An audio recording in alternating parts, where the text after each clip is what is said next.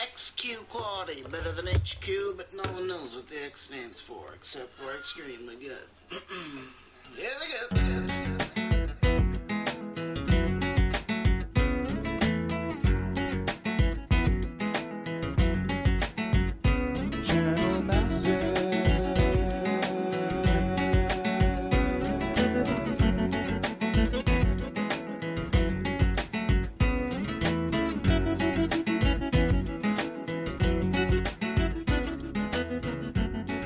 This is episode 193 of Channel Massive.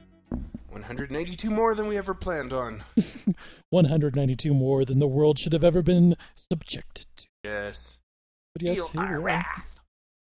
We're here for the 193rd time. My God. yeah. My name is Noah. Punishment is not yet over. I'm Mark! Here from the planet Earth. And returning again for a special engagement, Mr. Jason. Hello. Hello! I, I would like to. Jason. I would like to talk about games and kind stuff. come to the right place. Jason is subdued tonight. He's on a.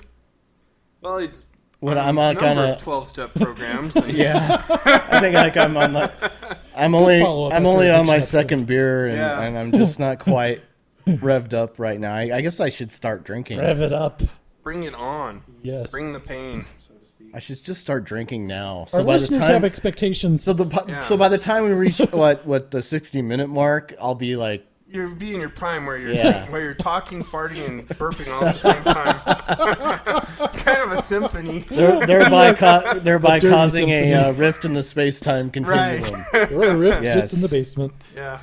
no, thanks for thanks for having me back. I uh, I appreciate the invitation. It's always fun to uh, come back to come back to the roost. Well, it's always Yes. good to see how much product uh, progress we've made in the studio. Yeah, none at all. Yeah. Uh, actually, the cat urine has been cleaned up for the Yeah, I second don't time. smell it Oh yeah. this time. So, Yeah, it smells Which is like. nice. Now, you know what? You know what it smells like now? Now it smells like baking soda and urine Yes. instead. Well, that was my secret until now. Now the world knows. So much for my. Did you find all the spots? Well, Did you use a black light? It's a. It's well, yeah. I found a lot of spooge stains though, and that kind of Uh, not mine. I'm just saying. uh, who else? Are you serious? Did you use a black? Yeah, No, who else is down here, Mark? Well, could be previous owner. I don't know. No, I, I don't. I don't have a black light yet. I. Okay. It was really obvious what was happening. I have acoustic tiling to do a whole studio. Um, that was a gift from Jim, former podcaster for this. And I have enough to do everything, and so I've kept it all in these um, trash bags that he used to deliver it to. You. It's very expensive stuff. And what happened was Phoebe, my cat, got into it and pulled out one of the tiles decided that that would be a fine place to pee instead of her litter box. And after peeing on the tile, the very expensive tile that's worth more than her, each one of them is worth more than her several times, she decided to then shred it with her little claws. And so we noticed something was going on because there was like acoustic tile pieces all up the stairs. And so you could Oh, because kind it of, got stuck to her fur and stuff, huh? yeah, you could kind He's a hairy cat, listeners. Very hairy. Yeah, we He's might have fluffy. to. We might have to make a post on uh, on Facebook or something like that and post it for everybody to see. Yes. It's quite disgusting. She's she's a cool cat. She's like a Himalayan. She she's got is. fangs and she's fluffy and she's getting angry in her. She's kind of sweet sometimes, but yes, yeah, I think you're right, Noah. She does. Um, ever since I've known her, um, every year she becomes progressively more aggressive and angry. and bitter. Yes. Probably because Mark doesn't change her litter box as often as she as he should, but It's neglect. We can say this now because Mark's yeah, Mark had to leave the room really quick, so we can say whatever we want. We, free run the show. Oh, the power! yes, yes. well, now that I've returned, I'll have you all know that I'm taking over the show again. Um, this will now become the Jason and Noah hour, yes. and uh, well, we're just gonna have a party. And now it's time to get into our intro Geddon. Introgun. We're going to do some quick hits. We're going to lightly touch upon several topics that have been just ongoing in some cases, or they're just not worth full on round tables. And after we get through our intro, Geddon, we're going to get Of course, into. I don't know. I mean, I'm looking at this intro, Geddon Noah, and It could be it could be round table worthy. I'm feeling the need to just go off a little bit. Well, yeah, we'll need to go off. We'll have to go off quite a bit. This will probably be a lengthy intro, Geddon, but that's okay. That's all okay because we got a super lengthy listener. And since Mark isn't here. I can do whatever the hell I Well, want. that's right. I mean, I, I have no idea what button stops the recording. Sucker! We have super long, really awesome, epic feedback from you, from the listeners. Really, really great stuff. yeah, and I mean, Oh I, goodness. I I don't remember the email being this lengthy when I was on the show. It's. I mean, I remember getting email yeah. back when I was a regular host on the show, but I do not remember there being like a, an entire story. we could do a whole like they- podcast they- episode yeah. that's just that. Yeah, they write short stories Yeah. now. It's beautiful. It's incredible. I love it. Thank you all so much for listening to us, and to those of you who have the courage to write in. Thank you. We're going to get into some awesome stories during the listener feedback section. Then we're going to get into what we've been playing, and then last but definitely, definitely not least, we will be getting to two different roundtables. We're going to be talking about Zero X Ten C. First of all, Now, is that game. like the the official name? Like, is, is that don't how we're going to pronounce that? is it or- Oxytinky? I don't know. I don't either. Do we do we say like the numeric number? I, is it like? Cause like that's like what is it like ten It's billion or something? to the sea. Oh, Mark's back. Damn it, What? fun's over. Oh man, we better. To the sea. Are you sure? Escape. Really? It's the it's the What is that? hexadecimal code for escape to the C power. Oh, What's so the it's C? the, it's it's only the programming nerds nomenclature that we're dealing with. SEA, like the sea. Oh, I don't know. That's what most people think it is. well, programming nerds at least. To me, it's zero x ten c. I, I'm not sure if your calculator does hexadecimal, but it'd be fairly obvious if you were to look at that and then follow up with the ASCII character set. You'd be able to tell it was escape to the sea. I don't know. I just looked. I looked at that name. And I'm like, what the fuck? Yeah, and I was like, my mind was officially blown right at that point in time. So yeah, that's first roundtable talk topic. Second roundtable topic, we're going to return to the lands of the Kickstarter to have a discussion about everything that's been going on there since the Tim Schafer point that occurred about a month and a half ago. But before we get into all of that, we have intro to get into. Intro Geddon. And we saved this for the end of Introgun last week, but since it's kind of a resolution to an ongoing story that spanned across weeks of Channel Massive But episodes, is it really a resolution, Noah? it's. Is it the ending? Is it the end of the first part and there's Are going to be you a sequel? sure about this? Because I don't really think that it's. I don't the think it alpha can- or the omega. There's not going to be any more cupcakes, I don't think. Is it the end afterwards. of the beginning or the oh, beginning Oh, of the I end? don't know about that. We'll have to wait. I think we'll have to wait until it comes out in the summer. So what we're talking about is BioWare's official answer to what they're doing to address the ending of Mass Effect 3. We're getting Mass Effect 3 extended cut. extended cut.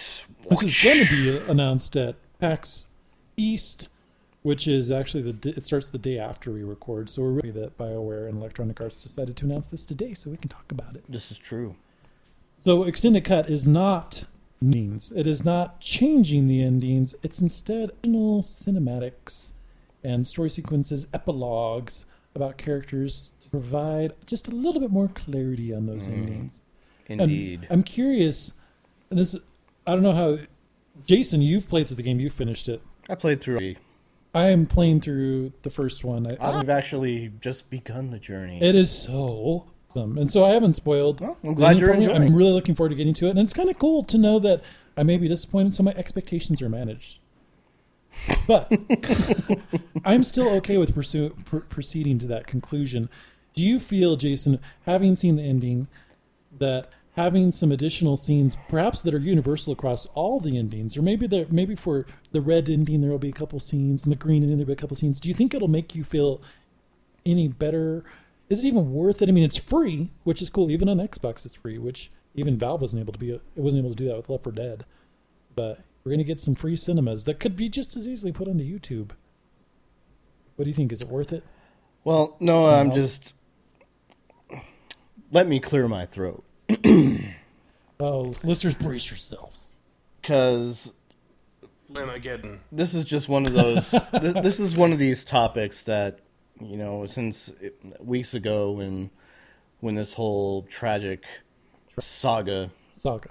begun. It was, uh, I don't know, to me, it just reinforced kind of what I've been thinking the entire time is, and that and that's that the gaming community is just full of a bunch of Whiny bitches. whiny, um, whiny, yeah, whiny bitches. I mean, I really can't really say it much better. They they feel self entitled. They feel like, you know, They're empowered. They're empowered. They need to have.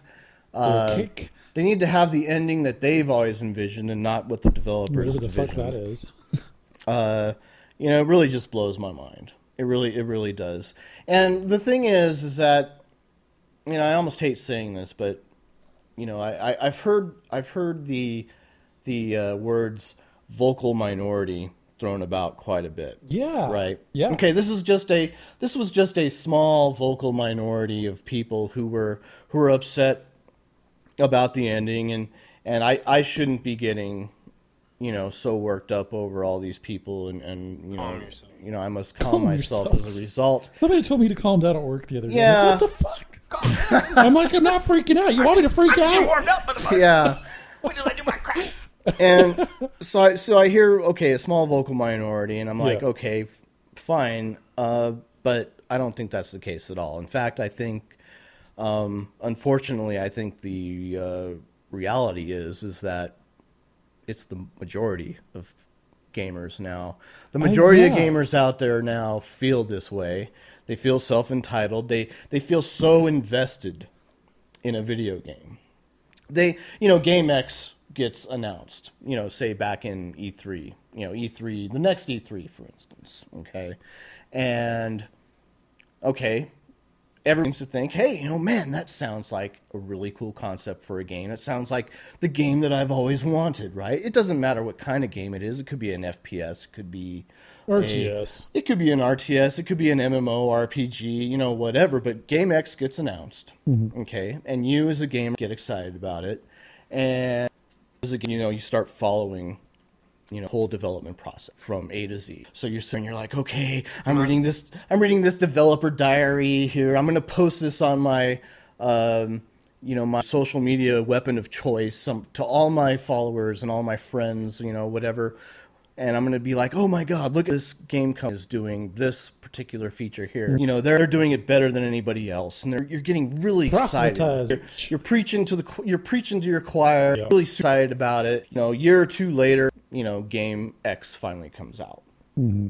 and it's not what you envisioned in the first place Even though you followed it. even though you've like pounded into your head and, and into you know everybody that you've been preaching to this entire time that oh my god game is going to be the second coming of whatever and it's going to have all these features and blah blah blah blah blah. And it turns out that it's not what you expected at all. What's that movie with the dude riding the nuclear bomb with the cowboy hat? um Doctor how i learned to stop worrying and love the bomb yes dr strange this is the yes. metaphor that Yes, and so what ends up happening is is that you just you go on a nerd rage like there's never been seen before. You you trip out. You say, you know, this company has betrayed us. It's betrayed its community. It's you know blah blah blah. It's it's it's spat in our face. You know, this is total vision that we had from from start to finish. And you know, I hate to break it to you nerds, but it wasn't your vision. That's right. It was not your vision. Womp womp. It was the developer's vision. And so you could all steaks, all the fucking cupcakes. You could send, send lasagna to the fucking producers of The Sopranos or change the ending of The Sopranos. You know, you could send, uh, you know, you could spend a couple of quarts of tasty wheat to the Wachowski brothers who made The Matrix. They're not going to change The Matrix, even though that did suck, by the way. I mean, I'm sorry, guys. You know, it's just, it didn't fucking matter. This was not your vision. Yep. This was not your vision.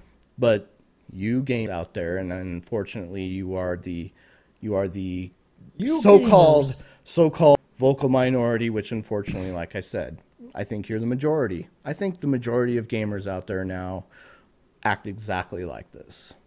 And it's a damn shame because, you know, you can't even, you know, geek culture used to be cool.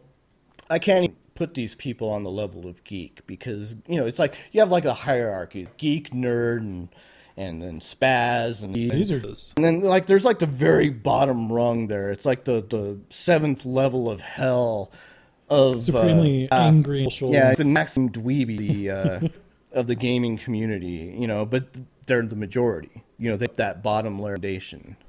Uh, So, uh, you know, it's really unfortunate. You know, I don't think, it, you know, if it was a vocal minority, I don't think BioWare Well- would even bother. We, you know, extended cut or whatever they're going to do with it. Personally, I really don't care.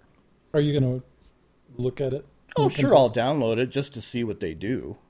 I So mean, but, is- but I mean, to me, the ending was to me the end. Yes, it was a little bizarre. I'm not going to lie and say that you know I it was the ending that I would have envisioned, but Yeah. uh, So, um, what I'm curious what your take is on this, Jason. Why is it that before the game came out, there was of course all of these pre-release reviews that came out, and pretty much it was universal across the board, glowing praise. And I don't recall any complaints about the ending in any reviews that I saw. nope, Why not a is single it- one. Why is there such a discrepancy between press and the game? Well, I mean, I have some of that. You know, there there definitely is a lot of stuff going on. You know, just press. Spent an entire talking about press reviews are. Do you think they did the ending? I think they did.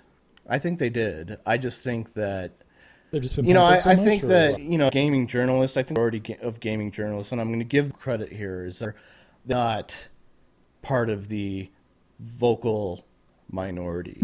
so to air quotes. I mean, yeah, they're not part of the vocal minority. You know, they're they're they have their opinion. You know, they're able to look at a body of work from mm-hmm. start to finish and say, hey, you know what? Yeah, this was a good game.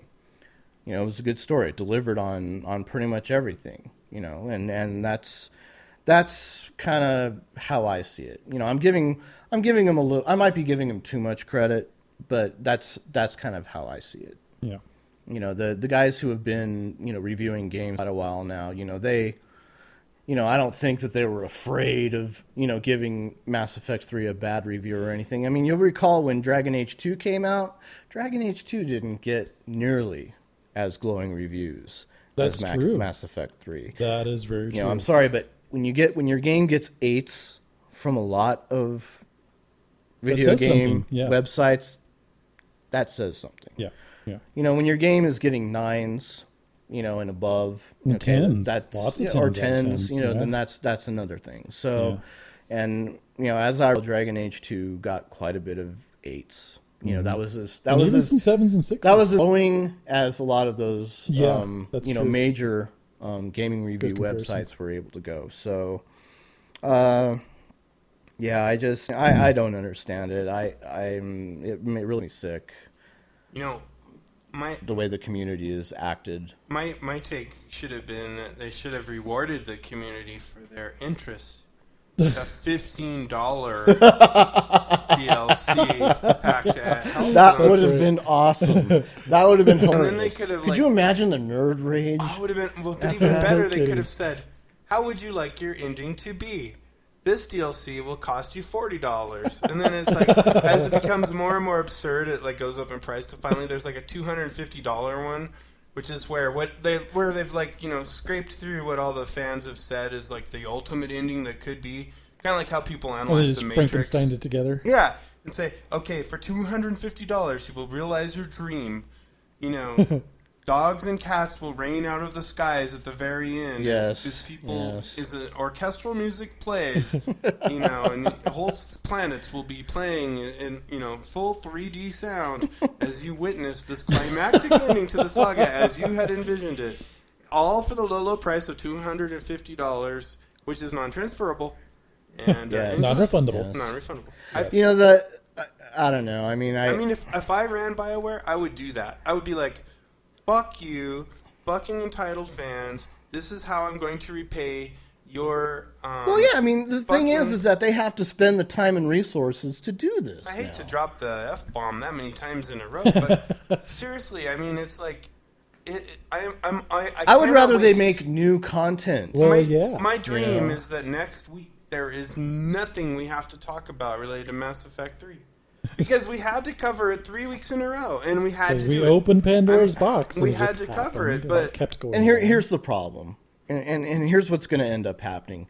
Yes, they're going to release this extended cut. It's supposed to clarify a bunch of bull, a, bull, a bunch of bullshit. plot for- holes. Yeah, the plot holes or whatever. So, so what, what's going to end up happening? And I'll, I'll tell you what's going to happen. This is what's going to happen. Faction A, Faction A will be the ones who are like. Wow, that really did, you know, that really did help things. You know, I totally get it. I'm it. so now. glad we protested. I'm protested. so It was worth glad it. you know, this Now is I like totally worth to it. my, now uh, I can get back. Yeah. asphyxi- asphyxiation Yes, now I can get back to my life. All is well in the world. Unfortunately, Faction A is going to be the smallest Yeah. Yeah. Uh, percentage. Oh, this there. is even worse than what we the second, the This is second faction, terrible. Faction This is a B, tragedy. will will totally be that. They'll be like, "This is worse. This is like, how dare you do this to us? You know, this is not what we ordered. You know, please give me the menu back, and I will show you exactly what we said."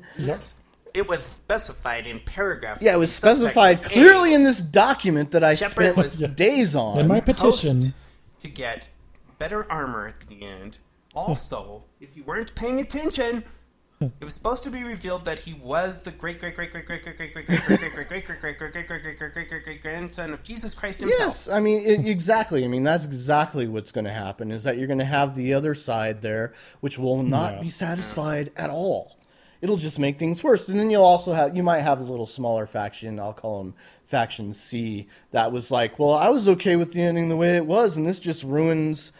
This new thing just ruined what you guys That's- just did. And So let's not forget Faction D that moves to a small town in Texas and begins a suicide cult. so, you know, well, inspired by let, the let's end just of- hope that faction B is included in with that. Right. So, do you think that some of this ire about Mass Effect 3 had anything to do with Electronic Arts being voted the worst company in America? Oh, I'm sure it had a ton. poll? I'm sure it had a ton to do with it. Uh, What was interesting is that BioWare the worst actually got- company in America, and you're comparing them with companies like, oh, let's see, British Petroleum, Philip Morris, uh, Bank of America. Uh, wow, I mean, just incredible yeah, you know, incredible evil companies out there that uh, you know you just you, you would obviously you know Bank of America, yes, you know, got to put them right up there with their banking practices, and this consumerist uh, award for they win the what is it the Golden Poo Award? Is that Yeah. what it's called? Yeah, that's hilarious. yeah, and So they received what, like about two hundred fifty thousand votes, yeah, maybe over that, something like that. yeah, and I liked Electronic Arts' response to it, to this claim from the from the senior director of corporate communications, John Reseburg, who said, "We're sure that British Petroleum, AIG, Philip Morris, and Halliburton are all relieved they weren't mentioned, they weren't nominated this year. We're going to continue award-winning games and services played by more than 300 million people worldwide." Yeah, I mean, seriously, people. I mean, and and again, th- this goes back to my vocal minority Yeah, theory, where totally. no, they aren't. They aren't a minority. They are a very vocal majority of you know just utter complete nerds who you know Angry really nerds. have yeah they're angry. They have nothing better to do than to than to think that oh my god you know electronic arts has forced me to slave away at my joystick all day long you know to serve under their under their regime and uh, you know we will not stand for it. Yet you still buy their games you fucking dumbasses. You know so if you're that angry with them stop playing games. Stop playing the damn games. But yet the anger continues unbridled or untamed.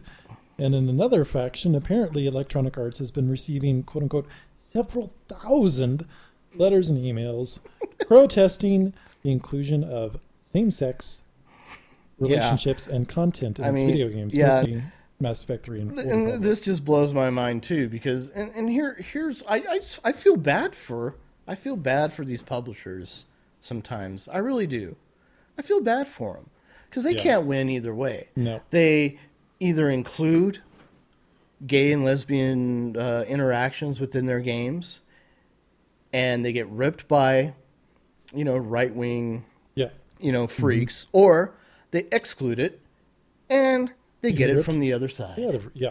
You either fucked on one side or fucked on the other. Yeah. That's And so, It's sounds true. bad. It's Yeah. true. I mean, these guys can't win.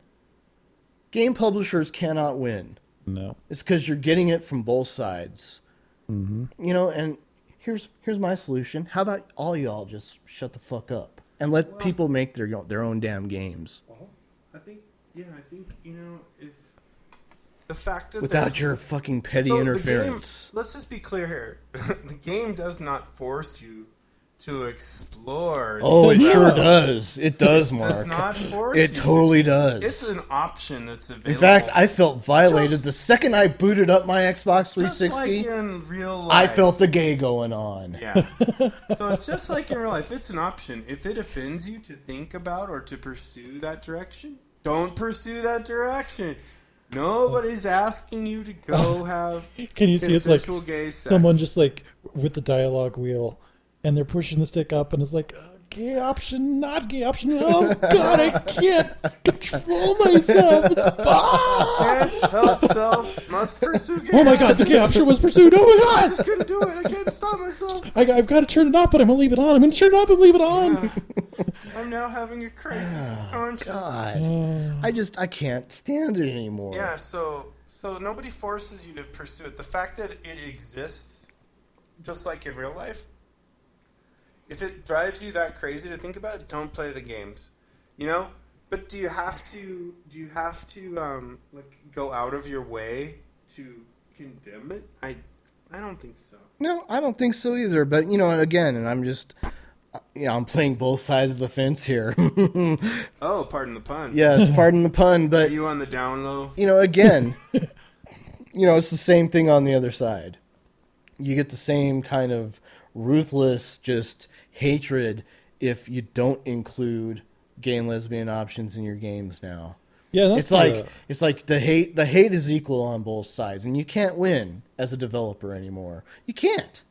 You can't win. So what's what do you? You can. If you don't include it, well, you're obviously gay bashing. If you do include it, well, you love the gays too damn Well, much. let's just It's like shut the fuck up and just let us make our goddamn video game. It's a good How about that? So go around the table here. Like we'll start with Noah. What if if you owned a, ga- a game company Uh-huh. and and you were faced with this dilemma because your game wasn't just shooting at stuff, but it actually had some kind of plot? social interaction Would you include it or not? yeah. yeah i would include it And what about you, Jason? Would you include it or not? Would it You know what? If it felt if it felt appropriate to uh, you know to the game's context, then maybe yeah. It just kind of depends. I mean, it just it it would depend on you know the game. It would depend on the story. You Yeah, know, well, I mean, it- it, to me, Angry Birds. oh yeah. let's get in the awakening, the hunger, and finally the reckoning the ecstasy. the ecstasy. Angry Birds, the ecstasy. Yes. No, I'm I'm serious. I, I just I don't see.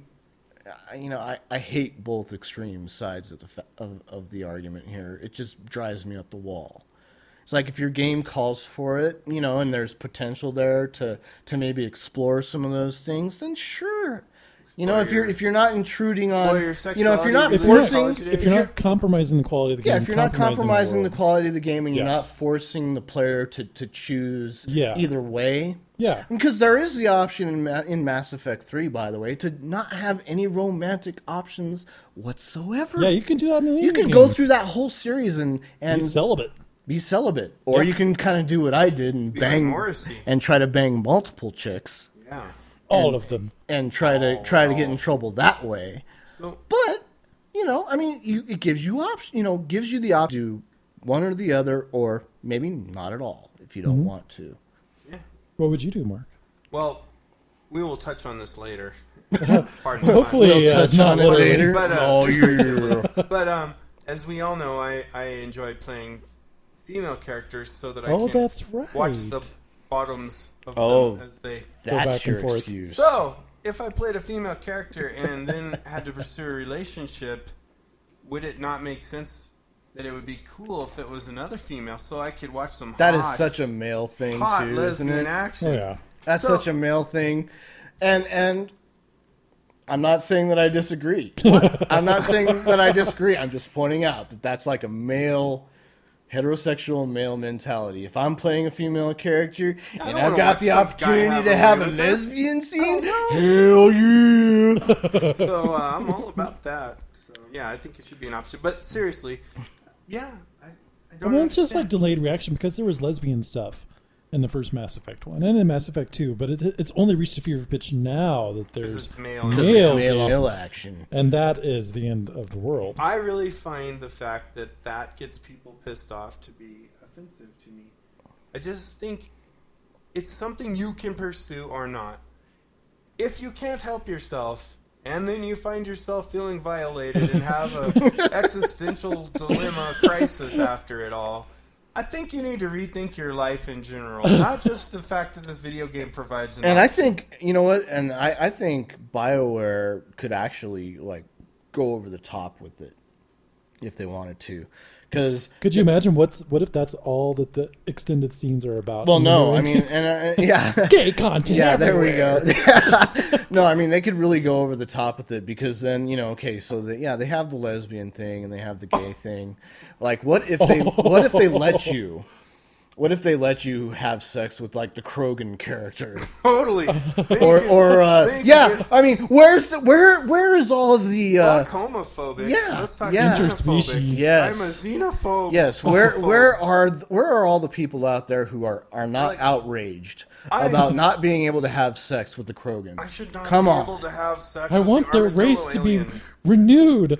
I want to cure their population about- problems. I'm gonna cure the What- genophage. What about Oh, all the, yeah. what about all the people that are like, I'm all for asexual division, and I can't experience in this game? When are they going to start petitioning BioWare? I don't know. Soon enough. I'm sure it what will we need. I want to be soon able to pursue a career as a snail character that divides into two snails at the end. And in episode three, I was promised that all would be revealed. I want my shepherd to divide into two shepherds.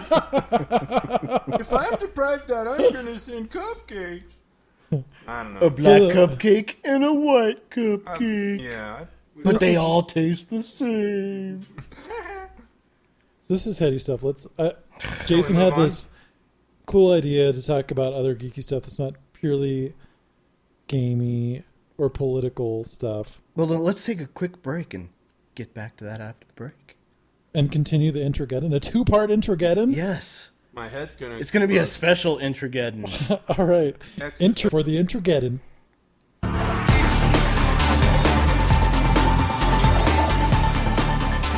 Into the non-game geek topics. Introgeddon. Jason. Non-video games.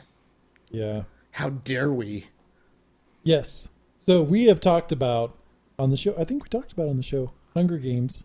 Yeah, I think we touched on it briefly that we were both reading the books. Yeah. Uh, and since then, the movie has come out. That's right. And being the absolute dork that I am, I went and saw it like the first day that it came out. I went opening weekend. Did you? Uh-huh. I went to like I think I didn't go to the midnight showing, but I went to like the very first show on Friday morning? on Friday morning. Yeah. Yeah, I went with my wife. We went and saw it together. Did she read the books too? Yeah, she she read the books before I did. She's the one oh, who yeah. got me into it. She was like, "You'd really like this, Jason." I'm like, "No, these are gonna suck. These are girl books." These are girl books." I totally did. I totally because she, she's into like the Twilight books and Girl things books. like that too. And I was like, "No, there's no way I'm gonna like this because it's like it's got to be like Twilight, right?" And she's Yeah. like, "No, not really. I think you really like this." So I I I read the first book and I was like, oh, okay, Yeah. was pretty cool. Oh yeah. Oh, yeah. I was like, shit, that was a pretty good read, you know, and it was like really quick read too. Yeah, it was goes by like fast. insane. Yeah, th- these aren't like George R. R. Martin. No. you know that where you like have to spend like a month reading like the entire book. You could read these books in like a day. Mm-hmm. And so I read through the yeah I I read through the whole series in like about a week, and I was hooked. And I said, "Oh man, I can't wait! I can't wait!" And I started seeing the trailers for the for the Oh, movies, yeah. and I actually mm-hmm. I got excited. I was like, "Man, I can't wait for this to come out. You know, this is you know this might be you know pretty cool." Pretty and cool, just yeah. seeing the trailers, it made me think, man, there might be hope because they actually seem to you know capture some of the the visuals of the book, Mm-hmm. um, actually nail it Yeah. uh, to a certain extent. So yeah, I went and saw it. Um, you've read? Have you read all three? I have. hmm Okay, so I'm not going to spoil anything. Yeah, I For haven't you. read anything. Yeah, but you're not going to read it, Mark. We're not going to kid I don't ourselves. read. But yeah, I, so I, I went and saw it, and I, I thought it was a pretty faithful adaptation. I, I, I think that there were some things that, um, you know, I, I didn't like that they didn't. I thought they should have spent a little more time at the beginning. Uh, Oh, yeah. You know, kind of you know setting it up. Um, you know, in the district and everything, and, and kind of showing how really bad things were. Yeah. I also think probably kind of middle, um, explaining strategy and and all stuff. And Well, how- like she has no search for water. It's like water issue at all. Whereas in the book, yeah, that you know that was like the 15 big thing. Yeah, the big thing. It's like you know what the first you know, but the cool thing was is that you know, Haymitch does tell her he's like you know what screw. He tells look her for water. you know, skip everything else. Start heading towards the forest, you know, and then once you feel like you're in the clear, go search for water. Yep. You know, he does explain that, I think. So I was like, oh, yeah, that's totally what he did. Um, What do you think of the cornucopia? it was kind of weird. Kind of funky. It's kind of Yeah. funky. Um, I liked how they they set it up to where they were able to like use like the virtual uh, video game board. Oh yeah, the game makers up. and everything. That was so Yeah. cool to see them running the game in the back, which isn't in the book because it's all first person book, perspective. Yeah, and, yeah, and in the book, and plus in the book, a lot of those things are, um, you know, they're like mutated things. They're actually not Yeah. just like created. Yeah, there's more like, to it than fly. just yeah. Yeah, so there's a little bit more to things tracker, B things, whatever the the tracker jackers. yeah, Yeah, tracker jackers, yeah. and uh, things like that.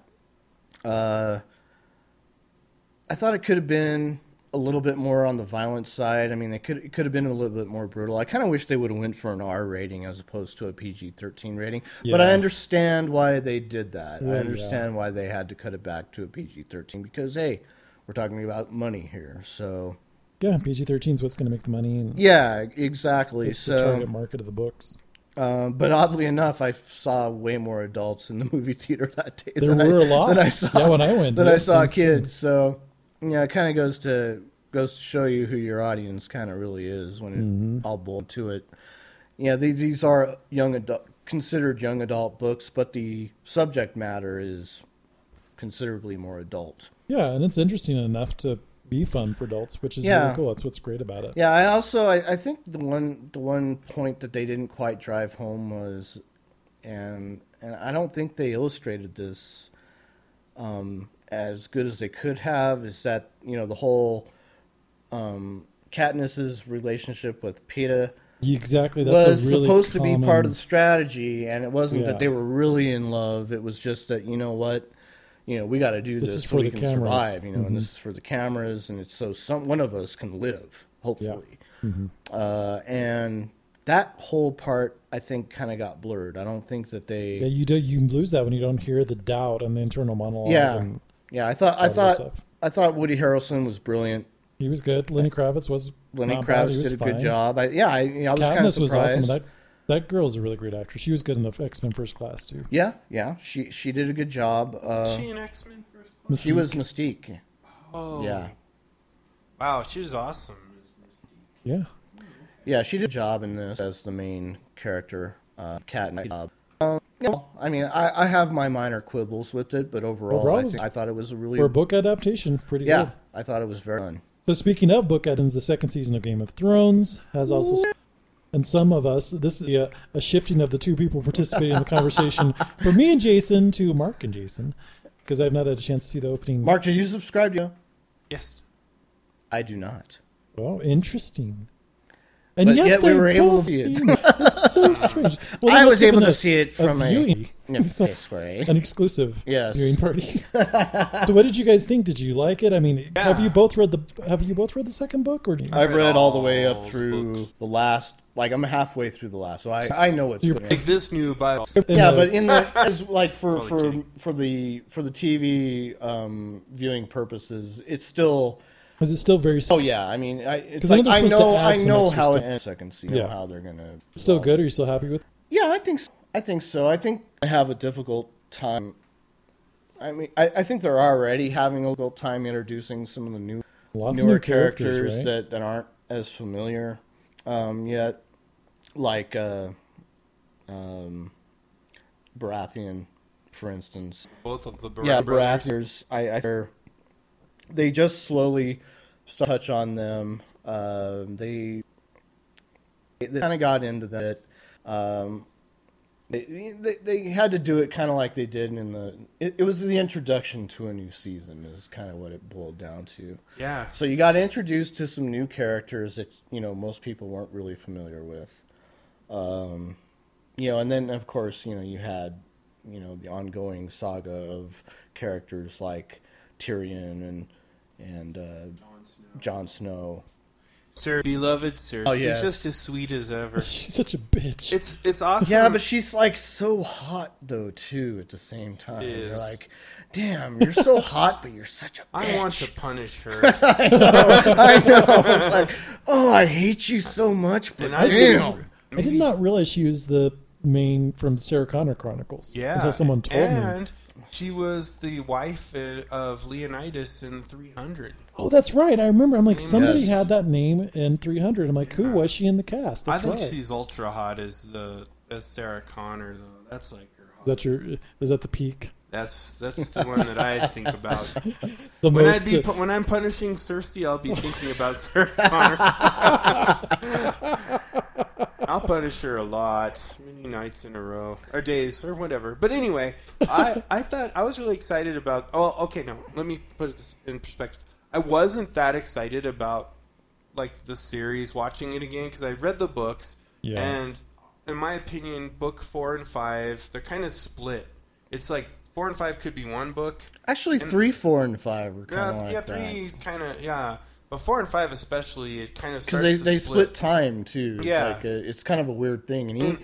in the books, if you're not familiar with the books, he actually has a forward book Explaining it. explaining that hey, you know what, this is what's going on here. You know, so if if there's any like time confusion, Yeah. this is what's happening between these books. So four started to kind of slow down, and five I thought hit a glacial pace. And so I was kind of disappointed after finishing book five. that's Like, the I'm- newest book, right? Yeah, I'm not incredibly excited about book six, or at least I wasn't until Game of Thrones season two started. And I was like, oh, season two, uh, well, I guess I'll watch it. And man, it got me going again. I really was excited. I like the sets are still gorgeous. The casting is still spot on. The way they all the inter, uh, the characters they, they introduced are awesome. Like Melisandre, the the The, red the Red Witch, well, yes. witch is like awesomely cast, and she's just as evil and as you would. Well, not necessarily evil, but She, you know, Motivated. yeah. but she's like that. She's like one of those characters. In fact, a lot of those characters, which I, you know, which I love about Yeah. George R. R. Martin, is that, that they all feel like they're right, yeah, Yeah. but you, you know that There's they're flaws wrong. in all of yeah, those. there's flaws in all of their in all of their positions. Needless Yeah. to say, Yeah. but the uh, Renly Baratheon, all the Baratheons that they've cast are great. Um, the you know you forget how much you hate Cersei. And how much you hate um, Prince uh, or King, uh, whatever his name. oh yes, Oh, he's shit. king now, King Yeah. Joffrey. Oh, yeah. King God. Joffrey. You just want to strangle him. They're so well cast, and they Yeah. act, they do their performances so yeah. well. So it got me really going. I'm really excited. Not enough Um, boobies. Um, Well, In that's my but there was a there was a br- uh, brothel. there was a scene. brothel scene, little boob action going on there. just a little. It was funny because I I was watching it really late at night, right? And I had the sound kind of up, and then it got to the brothel scene, and it's like just this chick screaming, and they're like, "You need to be more subdued." But like, it was, the damage was done. I was like, "Oh, great! My wife's gonna think I'm like watching porn, now. This is awesome." So I like scrambling for the remote to turn it down. you know, I'm like, "Oh, this is just great." And then she's gonna come down, and I'm gonna think I've got it under control. It's gonna switch back to the brothel. I just know it will, and I'll be like, "I'm not watching porn. I don't." I can't This is sophisticated. explain why It's there's intelligent. hand It's lotion and a bunch of Kleenex near me, but I'm not watching porn. I just, you know. So anyway, that Yeah, was. yeah. But yeah, it was really good. I was excited. What else do we have here? Um, Well, if you're really into Game of Thrones, I definitely recommend the new graphic novel compilation that's come out for that covers I think a chunk of the first book, maybe the first half. I I don't think it goes all the way through, but really cool character designs, a really unique art style. It's strictly its own art style. They didn't like basically ape the television show. They worked with George R. R. Martin in the character design, and so it's like a whole different vision of awesome. how the characters look, what the White Walkers look like, the, ga- what the throne looks like. Even that is just it's so cool. And there's this really cool making up section in the back. So definitely recommend. Just came out. You can get it on Amazon. Last, I was curious, what are you guys reading? Because I'm reading books, or what are you listening to if you're in audiobook land? Ah, I think that's a good question to pose to the listeners. What am I currently reading? I'm reading. I'm still finishing up the last book of Game of Thrones. That's what I'm currently reading right now. Right. I'm uh, I'm reading um, Space Chronicles by Neil deGrasse Tyson. that sounds like Ah, hard yes. science fiction. He is. no, it's not. It's, It's not? uh, science fact. He's he's just explaining like what NASA needs to do to Oh. kindle Oh, that sounds kind of cool. America's drive and innovation In the and space bring back what race. happened when you know Kennedy said, "Well, we'll take America." He is the only guy who makes sense when you watch. Uh, if you watch like the Sci-Fi Channel and they have like Oh yeah, you know, uh, he, he does a you know shows. these like space documentaries and things like that. He's the he- like, like they have him on all the time, and he is a devout atheist. He's a astrophysicist. Devout atheist. Yes, he like is. that. It's hilarious, and he is. He will come up with the most amazing arguments to destroy guys like, uh, oh, who's the guy on Fox? Who's the big Fox News guy? Oh, there's Riley? Uh, Riley. Oh, Yes, he he rips Riley he was on like um, big time. Wow. Yeah, he is. The guy is awesome. I I have not read this book yet, Mark, but I do plan on getting Yeah, it. Yeah, it's really good. he It sounds is really good. just he's an he's a fascinating man. He's a super smart guy. What what I like about him is he's like super smart. Like you know, well, as an astrophysicist, you could say, well, oh, you know, what other smart people have been? Well, Stephen Hawking and Carl Sagan and other people who use the word billions a lot. but right. but what I think is cool about him is he's such a great communicator, and and I also get the sense that mm-hmm. like he thinks about stuff and thinks about it and thinks about it and like comes with all these angles, and then he can communicate it in a way that anybody could understand. It does. You don't have to understand like all kinds of jargon or math. Yeah, and sometimes with those super intelligent people, it is Yeah. it's they're they're so their vocabulary is so rich and deep. It's it's difficult for them to communicate to the masses. Yeah, he doesn't so have. Asperger's syndrome. He's nowhere on the autism spectrum. He just like says it like it is and thinks about it. does not talk like this. He doesn't talk like this.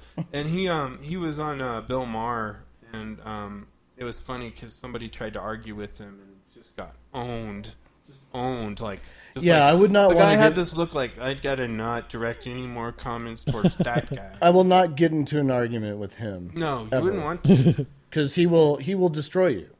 Yeah. He will destroy you. So- he is just he's that smart and witty, and yeah, Yeah, every time I've seen him, like he's been on the Daily Show Oh yeah, he's on there a lot. like numerous times, and on the Colbert Report and and and shows like that, and he every single time, you know, the hosts think that that they're you know going to play him, but he plays right off of him, and he oh, shoots Oh, yeah. he shoots it right back at him. he's good. Yeah.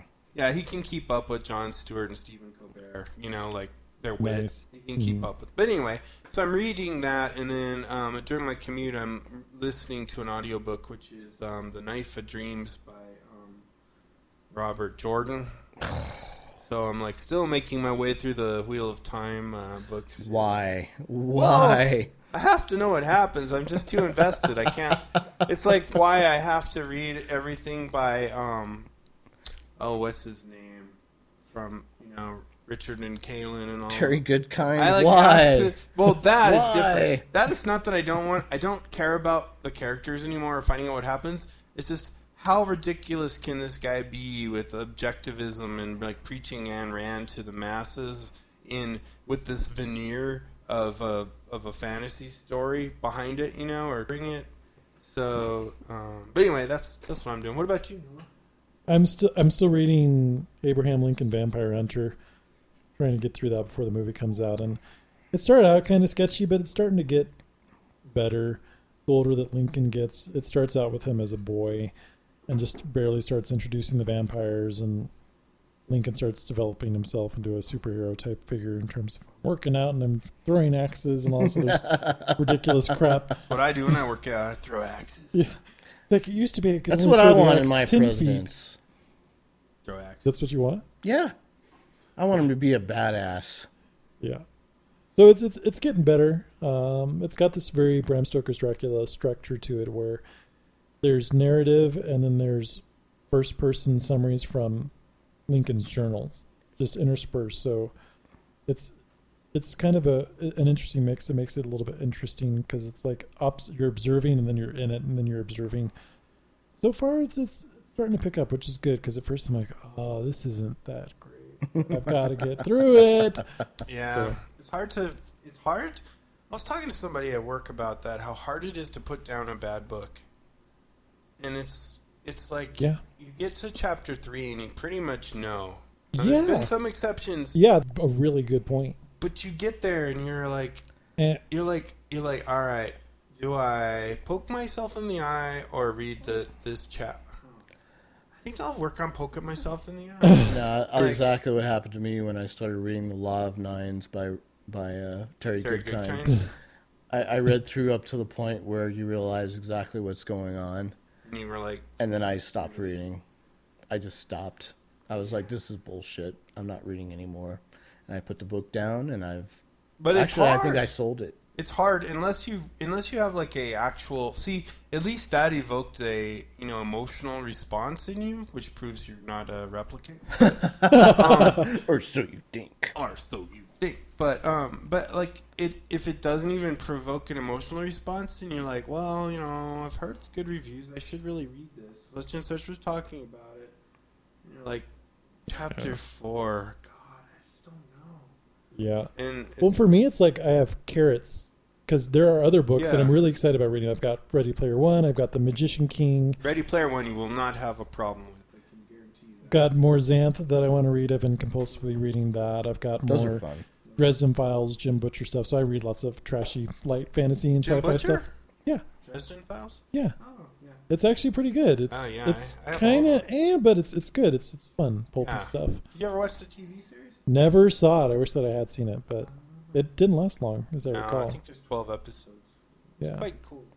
But anyway, But yeah, so I've got those to get to. So it's like I'm going to get through Abraham Lincoln. Plus, there's a movie coming out, so it's cool to have some kind of uh, motivator like that. It's like, oh, this is it's, it's it's a deadline, an artificial deadline that I've set for myself. So I'm going to get through the book. no, I, yeah, I, I think I think that's a thing where it's like a maturity thing where you're like, okay, I don't have to do a book report on this, and it It's true. it is subpar. It really is. It's not working. But if we for start me. talking about it on the podcast, then it is like a book report, huh? yeah, they're committed to it. But So two gamer type things to finish up Introgeddon. Just two quick notes. Since Jason's here, especially, what is your reaction to the new Harmonix game, Rock Band Blitz? oh, I thought it was called more of the same. That's what I called it in yeah, the show notes. exactly. More of the same. The reckoning. Yes. Um, yeah, honestly, I, I don't think it's anything that's going to interest me yeah. all that much. I mean, I am a, I have been a, I've been a pretty big fan of the Rock Band You're a series. diehard. I am. Yeah. Yeah. You know, I still, I still play on the uh, keyboards uh, on Rock Band Three. You know, every once in a while when it's like late at night, I, I'll bust out the keyboard and I'll, I'll play through some songs and kind of have some fun with it.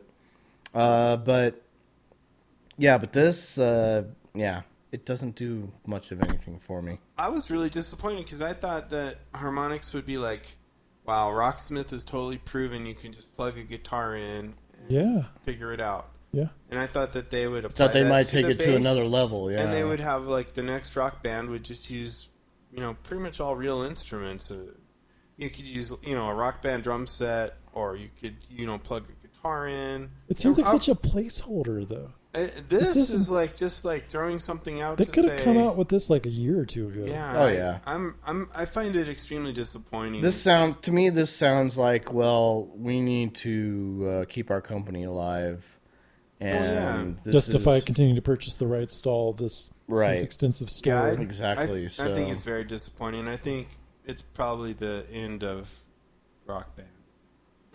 I mean, I, It's I the can't epilogue, imagine a rock band really. forever. Yeah, I mean, I hate saying Yeah. that. I mean, I do like, I, I- you know, one of the redeeming qualities of Rock Band Three was the keyboard.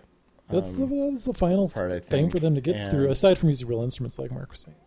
Well, and even then, I mean, I, I don't think that they constructed the uh, their guitar No. uh, well enough. the to, Mustang Pro and the the three hundred dollar Fender don't hold a No. candle to being able to plug in a real No, and you instrument. can't you, Yeah. you can't justify that expense No. just No to play just to play one game. You know, the the keyboard, the little keyboard that they, you know, have with it. Yeah, that that's priced out. You know, that was priced out just right. So, That was a good niche. yeah. you know that was a good little you know thing to purchase and and um, you know like I said I still play it every once in a while just to you know give myself the illusion that I still know how to play the piano every once in a while Cool. It's which fun is to which is cool and it's fun to do uh, but yeah I think they totally blew it you know as far as the other I, instruments go I hope Ubisoft just keeps rolling with uh, Rocksmith and starts to dominate. You know, they have been releasing DLC, which I didn't think they would do Oh, as much of.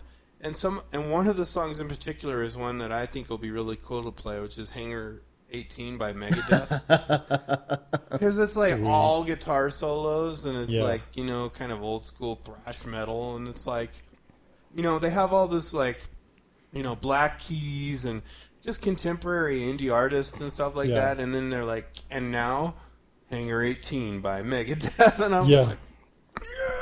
like, And speaking of Ubisoft, the game director, the game's creative director for Assassin's Creed, went on the record and saying, "Oh gosh, you know, people they're hoping that the next Assassin's Creed will be in feudal Japan or ancient Egypt or World War II." These are actually all options that showed up in a survey that Ubisoft sent out saying, "Hey, what do you think the next Assassin's Creed should be in?"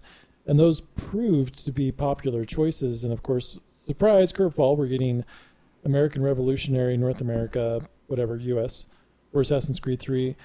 And the creative director's like, God, those other choices, they're the most boring choices that could be chosen. And it's just so. what? Are you okay? Those, no, I was like, those are the most cool choices that are possible. be, I, think an Egyptian assassin thought I had really a hairball cool. coming up, but Japan, feudal Japan, that would be way cool to see like samurais and ninjas versus like this uber assassin. Ancient Egypt, that'd be cool. You could have like all the cool stuff with like the the you know the different people that were around during that time. Mm-hmm. And World War II, then you have like people jumping Nazis and stuff. I mean, that would be awesome. It's ne- it's never boring to kill Nazis No. No, no matter how many times it's you go back to it. When you look at like Captain America proved it. Everybody likes to see Nazis get their I do- asses I- kicked. And I'm not sure. Is this like a, in response to like some people's disappointment that the the American Revolution setting is not a intriguing setting? it was kind of a, a weird out of nowhere interview and and to be and it, really what the story got at was that this the creative director said that there's better likelihood that the next Assassin's Creed will be set in, could be set in India. That's something that actually piques their interest. And I think mm-hmm. part of why this, this is just pre-release hype interviewing more than anything Right. is that so many other video games have used those settings. They haven't used them for assassin-based video games. You know what? but- They've used them though. They're compelling. India is Bollywood. Yeah. I'm sorry. I am thinking. so there's this huge musical I am dance thinking number, that and I all will of a be. sudden, I will. I am thinking I will if- be stabbing you in the back One now. of the dancers has a like nine foot long scimitar and is decapitating everyone. Oh, I did not. See We that dance coming. now. But he did it in a respectful way and talked about how he could, you know, add value and perhaps offshore the business. But yeah, the creative director Alex Hutchin, Hutchins had said, Assassin's Creed 3 writer Corey May really wants to do India. And, so- and, he, Bollywood! and he continues like, I would too. I'd really love the Raj. I don't know what that means. Ah. I just out of context, I'm like, oh, I don't the want to be only a part Raj of that. I know, I don't know if anyone would want to do Raj. yeah, exactly. even- That's I know the his only. wife didn't want him, but I, mean, I'm I mean, I, I think the American Revolution setting is a fairly That is a cool yeah, it's a really cool concept, concept. yeah. I think. hasn't been visited a lot in Assassin's video Creed games. Pocahontas: The Reckoning. yeah, yeah. I'm, I'm really actually I'm I'm kind of looking forward to seeing where they go with it. Um, Do you have any other places that you think would be cool? Or feudal Japan. I mean, personally, you know, not so much. Ancient Egypt, yeah, that would be pretty damn cool. I think. China, while they were trying to like unite the, the country, that could be cool. that would be ancient Yeah. China, kind of like a jade. Uh, what's that called? Jade Empire. Jade What about like the original Australia, where it was all just thugs and prisoners that have been dumped off the penal colony? the penal Full of colony? penises. That would be kind of weird. Quigley Criminals killing each other, assassins, assassins. It's anarchy. Or, or are we Assassin's talking about a futuristic It'd be, Australia? it'd be based on Mad the, Max based style? on Yeah. the movie Quig- based on the movie with Tom Selleck, Quigley Down Under. It'd be Assassin's Creed, Quigley's Wrath, The Reckoning. The reckoning. yeah, I don't know. Every game sounds better with the reckoning. It does. end, Our it? characters. Yeah. I don't know. I, I I don't think India is exactly the most exciting one to have, especially the way that India was so easily colonized by the British. It's kind of like And honestly, aren't we getting ahead of ourselves? I mean, really. I mean, Assassin's Creed 3 isn't even out yet. yeah, Assassin's 3, the Eskimos. I mean, I don't know. Uh, no. Canada, Assassin's 3, Canada. New Brunswick, the French are moving into Canada. Yes. the that will be trappers. exciting. Assassin's Creed 4. Pueblo, Colorado. Yeah, I don't I don't see it. So, and you still can't be a female, which I think is you know, Who cares? Who cares? The main protagonist has never been a female. But she So should be. Nothing's hotter than a chick decapitating people with knives. See, Again, Well, this goes back to our harder, argument about, you know, cr- you know, the I think way a the reader- publisher I think and the a reader- developer wants to create the game. Yeah, huh? I, I mean, think just because about that. everybody, you know, That's just because all the all everybody wants to freak out about having a female option or a gay option or a uh, alien option. I want a fabulous gay assassin. Yeah, you know, it's like, it's like Assassin's Creed Fabulous. are fabulous. you really going to The care Reckoning. all that The much Reckoning. about you know who your assassin is? Well, that wraps up our most extensive introgeddon ever. Perhaps the last intro. Really, ever. it's it's probably a whole podcast in itself, but it would be unfair for us to stop so much. We're more gonna to that was one Continue hour on. of introgeddon. Now I think to move on to Now that the introduction is done, now this is totally introduced- like Old Republic, like chapter one after thirty levels. yeah, exactly. That was true. True that. Into the feedback. Tall and tan and young and lovely, the gal from This episode of Channel Massive is sponsored by UGT Servers. When you order Ventrilo hosting from UGT, you get all of the powerful administration features hardcore gamers want and the ease of use that newbie gamers need. With 24 hour tech support, 13 locations worldwide, and a 15 day money back guarantee, you'd be crazy not to check them out. Head to ugt servers.com for all of your Ventrilo hosting needs.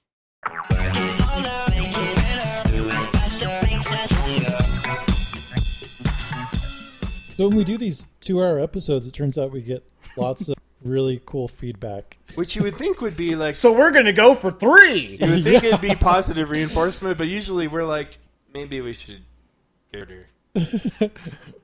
So we got some really fantastic feedback from many people.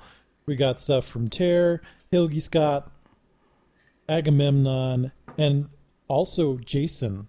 I did send feedback on the last episode. yeah. Not so positive. Not so happy with the new direction. Gonna need some changes. And there's there's so much great stuff in here, and just because of the luck of the draw, we have so much to work with. We are going to do a little bit of condensing. We are definitely going to try to fit in as much as we can. We'll start off with Tare. who- And and the summary for hers is, oh my god. Thank you, Tare. Moving on. she said she said you guys talked for ages about my feedback at the Choose and Prayers, but we talked we t- touched on some topics that were pretty impactful for some listeners, particularly with respect to gaming addiction, uh, gaming addiction. With Tara specifically, we talked about her liking when reviews talk about the ending of games because it confirms for her that the reviewer actually played the game. And she clarified, she's like, well, just knowing the end doesn't matter to me. I'm not saying I like knowing the ending, but if I'm going to buy a game based on a review, I need to know the reviewers played the entirety of the game and not just a few hours into it. Playing the game is different from knowing how a game goes. It's impossible to spoil something for me, even if you tell me detail for detail, because your experience will be different from mine. As far as Assassin's Creed 3, she also agrees. Unless you're talking about Mass Effect 3, and then we all know it's all the same. Yeah, that's right. Her opinion on Assassin's Creed 3 is similar to what we were just talking about. She would love to play an assassin, a female assassin, but everything that's gone on so far, it makes more sense as a male. Now, jumping into the whole gaming addiction topic, here had a little bit of a story or a little bit of a personal anecdote to share, saying to Brian, who was our guest last week, Geez, Brian, you make me want to play World of Warcraft again. Sadly, it's just not the WoW of today. You make me want to play the Burning Crusade era of WoW when it was still good. That aside, I can relate to some of what Brian went through. I had a pretty serious addiction for a while, and hearing Brian talk about what he went through hit a lot of chords for me. I'm glad he could get through that. I still watch World of Warcraft videos like the Weekly Marmot and PST, and sometimes streams on Twitch TV for a while. I can still enjoy it from a distance. I wholly believe in gaming addiction, but I think the term is used way too loosely. What Mark said about addictive personalities, that's quite true.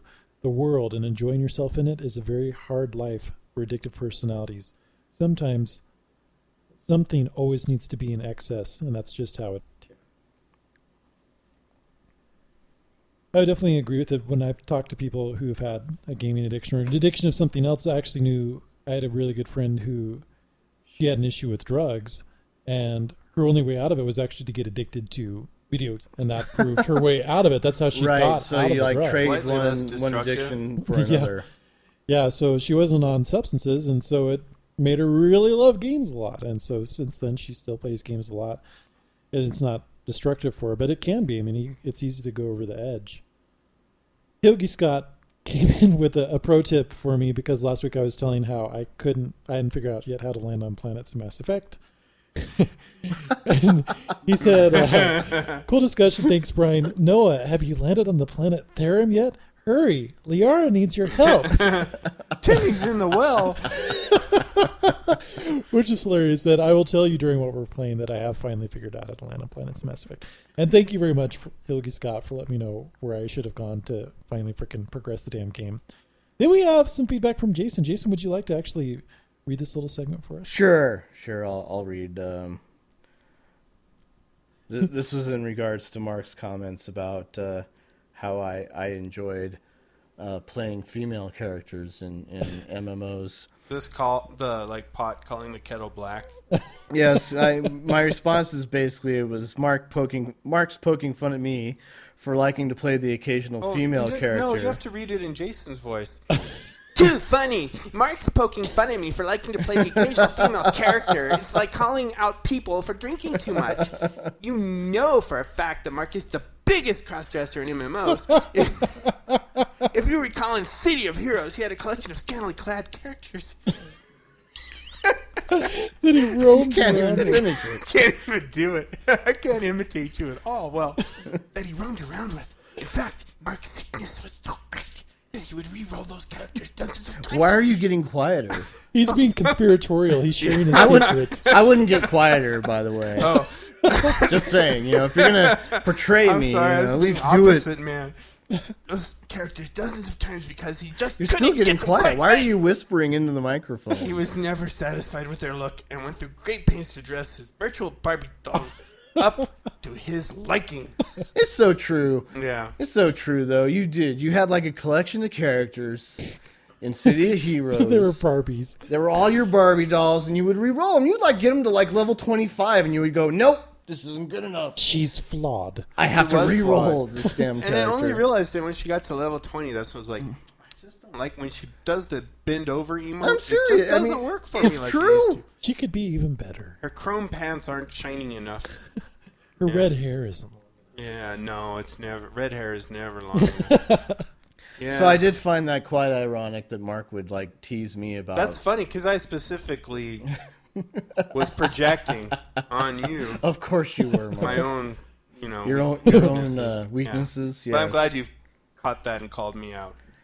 And as far as, as me spoiling stuff for Mark, which was one of your other little tangents that you decided to go off, You're not infamous for being a spoiler. Like, I no, I don't. I to don't how Game of disagree. Thrones I have done two it. intro ended. I have done it from time to time. I will not deny that. Yeah, like people are in line at the Sixth Sense, and he like pulls up in his car. Yeah, but sometimes what I he's do, dead. yeah, but sometimes, but sometimes what I really love to do is I love to like like like make fake endings up. So like Oh, I'll walk out of the movie theater and I'll be like, I can't believe he kissed her. and then like people just go, "Oh, you gotta be kidding me!" You know, they get all pissed off or whatever. when it's like totally not true. you go to like the the Twilight premiere or something, and you're like, vampires aren't really vampires. They're space aliens from the Yeah, planet I'll, yeah, I'll make up just some like Ninja bullshit like Turtles, that yeah. while I'm standing in line or whatever. I'll be like, I've seen this ten times already. This is bullshit. But I keep going to it. so, so I'd like to point out some some spoilers for for all of you. Uh, you know, just Okay. you know, because that's who I am. Do you want me to read it in your own voice? no, no, it's okay. I'll I'll take this over. So, so some spoiler alerts for for the rest of y'all.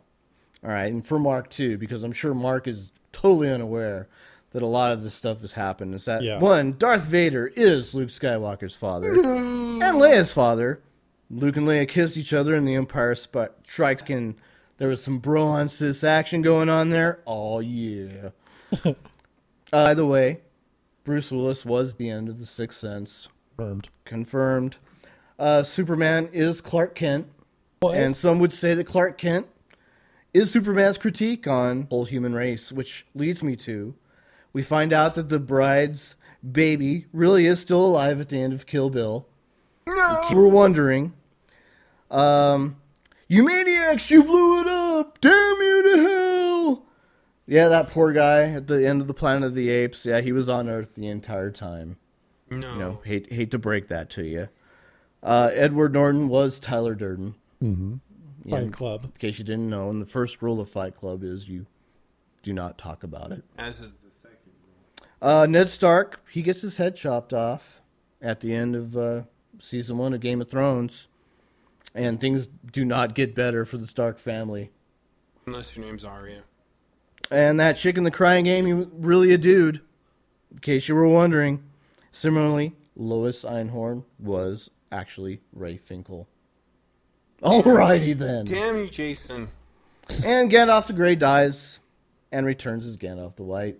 And Spock dies at the end of Star Trek 2 to return as Spock In Star Trek. in Star Trek 3. Those are my minor spoilers. I you know, hope I didn't, you know, piss anybody off by revealing all that incriminating information. Well, I'm pissed. I know, man. I know you've never seen any of those movies before. It's all news to me.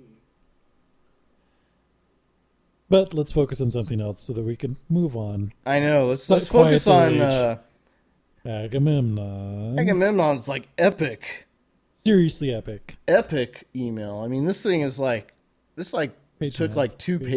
pages worth. It's pretty cool. We may be at the point where we have to Skype him in for a show. Yeah, he has a lot to say. Yeah.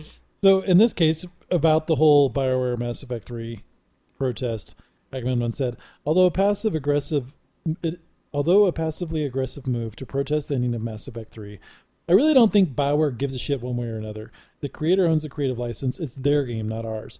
I don't really think it bio- bothers Bioware one way or another when it comes to their bottom line on sales and success of the game. This whole thing is just like having a bunch of book fans telling an author to change their ending of a trilogy. I agree wholeheart- wholeheartedly, but look at what it did to one of our classic film trilogies, Star Wars. What the fuck? Bad case of flannel poisoning, in my humble opinion. That was a good way of describing Lucas's involvement in past tinkering with his classic movies. As far as GameStop and Sony and PS4 locking out used games and Xbox locking out used games, Agamemnon says he would just go back to pure PC gaming and ditch the rest. PC gaming is much more robust than consoles, anyways. More power, more cheats, more modding. Why would I ever go back? It doesn't. I don't know why he plays consoles at all when he says that. Well, and uh, honestly, you know that whole thing with the whole you know next generation of consoles Locking not being able to games. play used Mhm. games, it's not gonna. They just Yeah. can't do it. It's I mean, foolish, you know, the, it's, it's foolish. It's a it's a risky. risky endeavor. it's like in that movie Dune. They tried and failed. They tried and died. Yeah, I, I just don't see. I don't see either. Sony or or Microsoft even doing that. I just I I don't think that they're going to do it. I don't think that they. I, I just don't think that they're going to be one for one. Hackers are all ahead of the game, no matter what. Yeah. Right. So you know, hackers. You know, the second those consoles get released, they will have a solution. You know, Happened with in, the a PS matter Vita. in a matter of weeks. A final solution. Yeah, so you know, I, I just I uh, I think that you know you would hope that you know those companies would be smart enough to just say you know Yeah, it's a step is- backwards. It's not going to expand yeah, the market. It's, It's, not going to do contract it. anything to No, yeah, not good. it's it's stupid. But those people are entitled to gaining not only the money for the initial sale of their product, but also all subsequent sales of it. Again and again and again. I'm not sure why nobody understands. That'd be like every time we check a that's book out at the library. That Right. A royalty is paid to the author. Or if you're a carpenter and you make a chair and that chair is sold Every to person someone, who sits on then it, everyone there's who, a tariff. who that chair is ever sold to You know, throughout its and life. game companies have already figured this out. It's called downloadable content. Multiplayer and so passes. when you and multiplayer passes, so when you purchase that game, and if you have any intention of you know wanting to play the multiplayer aspect of the game, Mm-hmm. or if you want to you know experience all the extra DLC, they're going to make their money back on the DLC. yeah, they've that's that's about the only option they should leverage. Right. Um, Yeah. You know, in-game or in-app purchases and. But then uh, that gets us into the whole like, what if the content's already on the disc? Dun, dun, dun, dun. Yeah, that's. Oh, gosh, I feel like I see another one of those stories every week. The content was on the disc for this game. The DLC was on the disc for this game. All right, so let's get into Agamemnon's personal story on MMO addiction. This he said, I started in MMO gaming in EverQuest, but really got deep into my MMO gaming when Star Wars Galaxy came out. I once did an 80 hour straight play session one weekend when it first came out. I even got hallucinations with a cat talking to me at that point from sleep deprivation.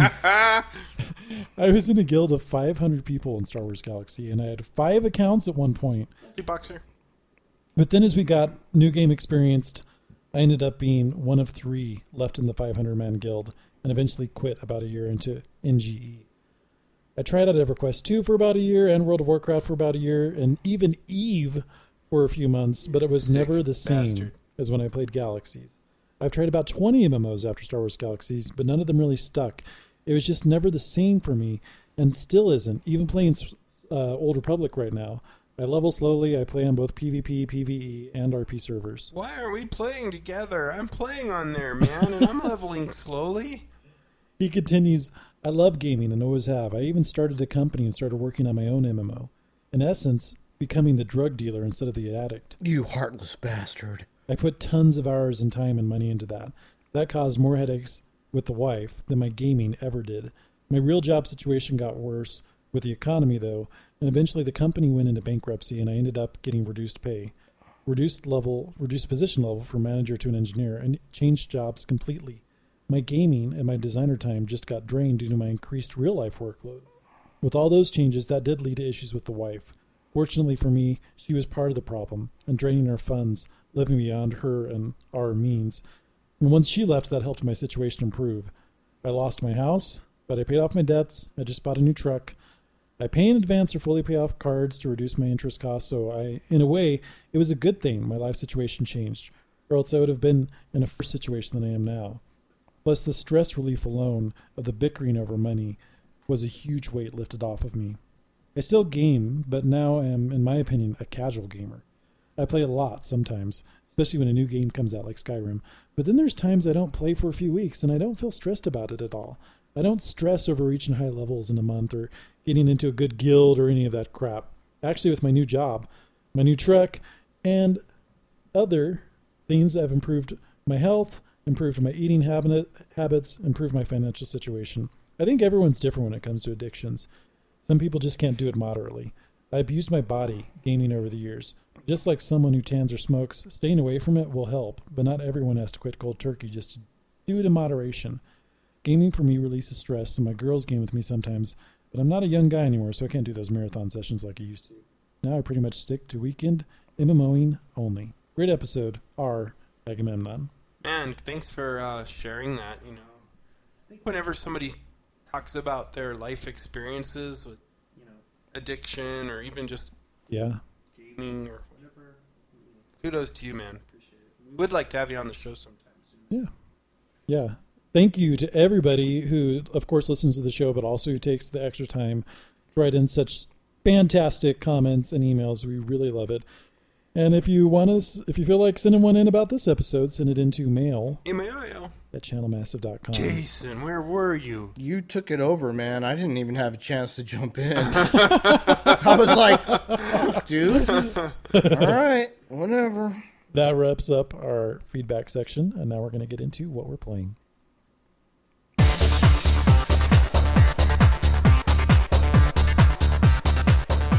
Going into the unfortunate part of the podcast where we talk about what we've been playing. Quite unfortunate.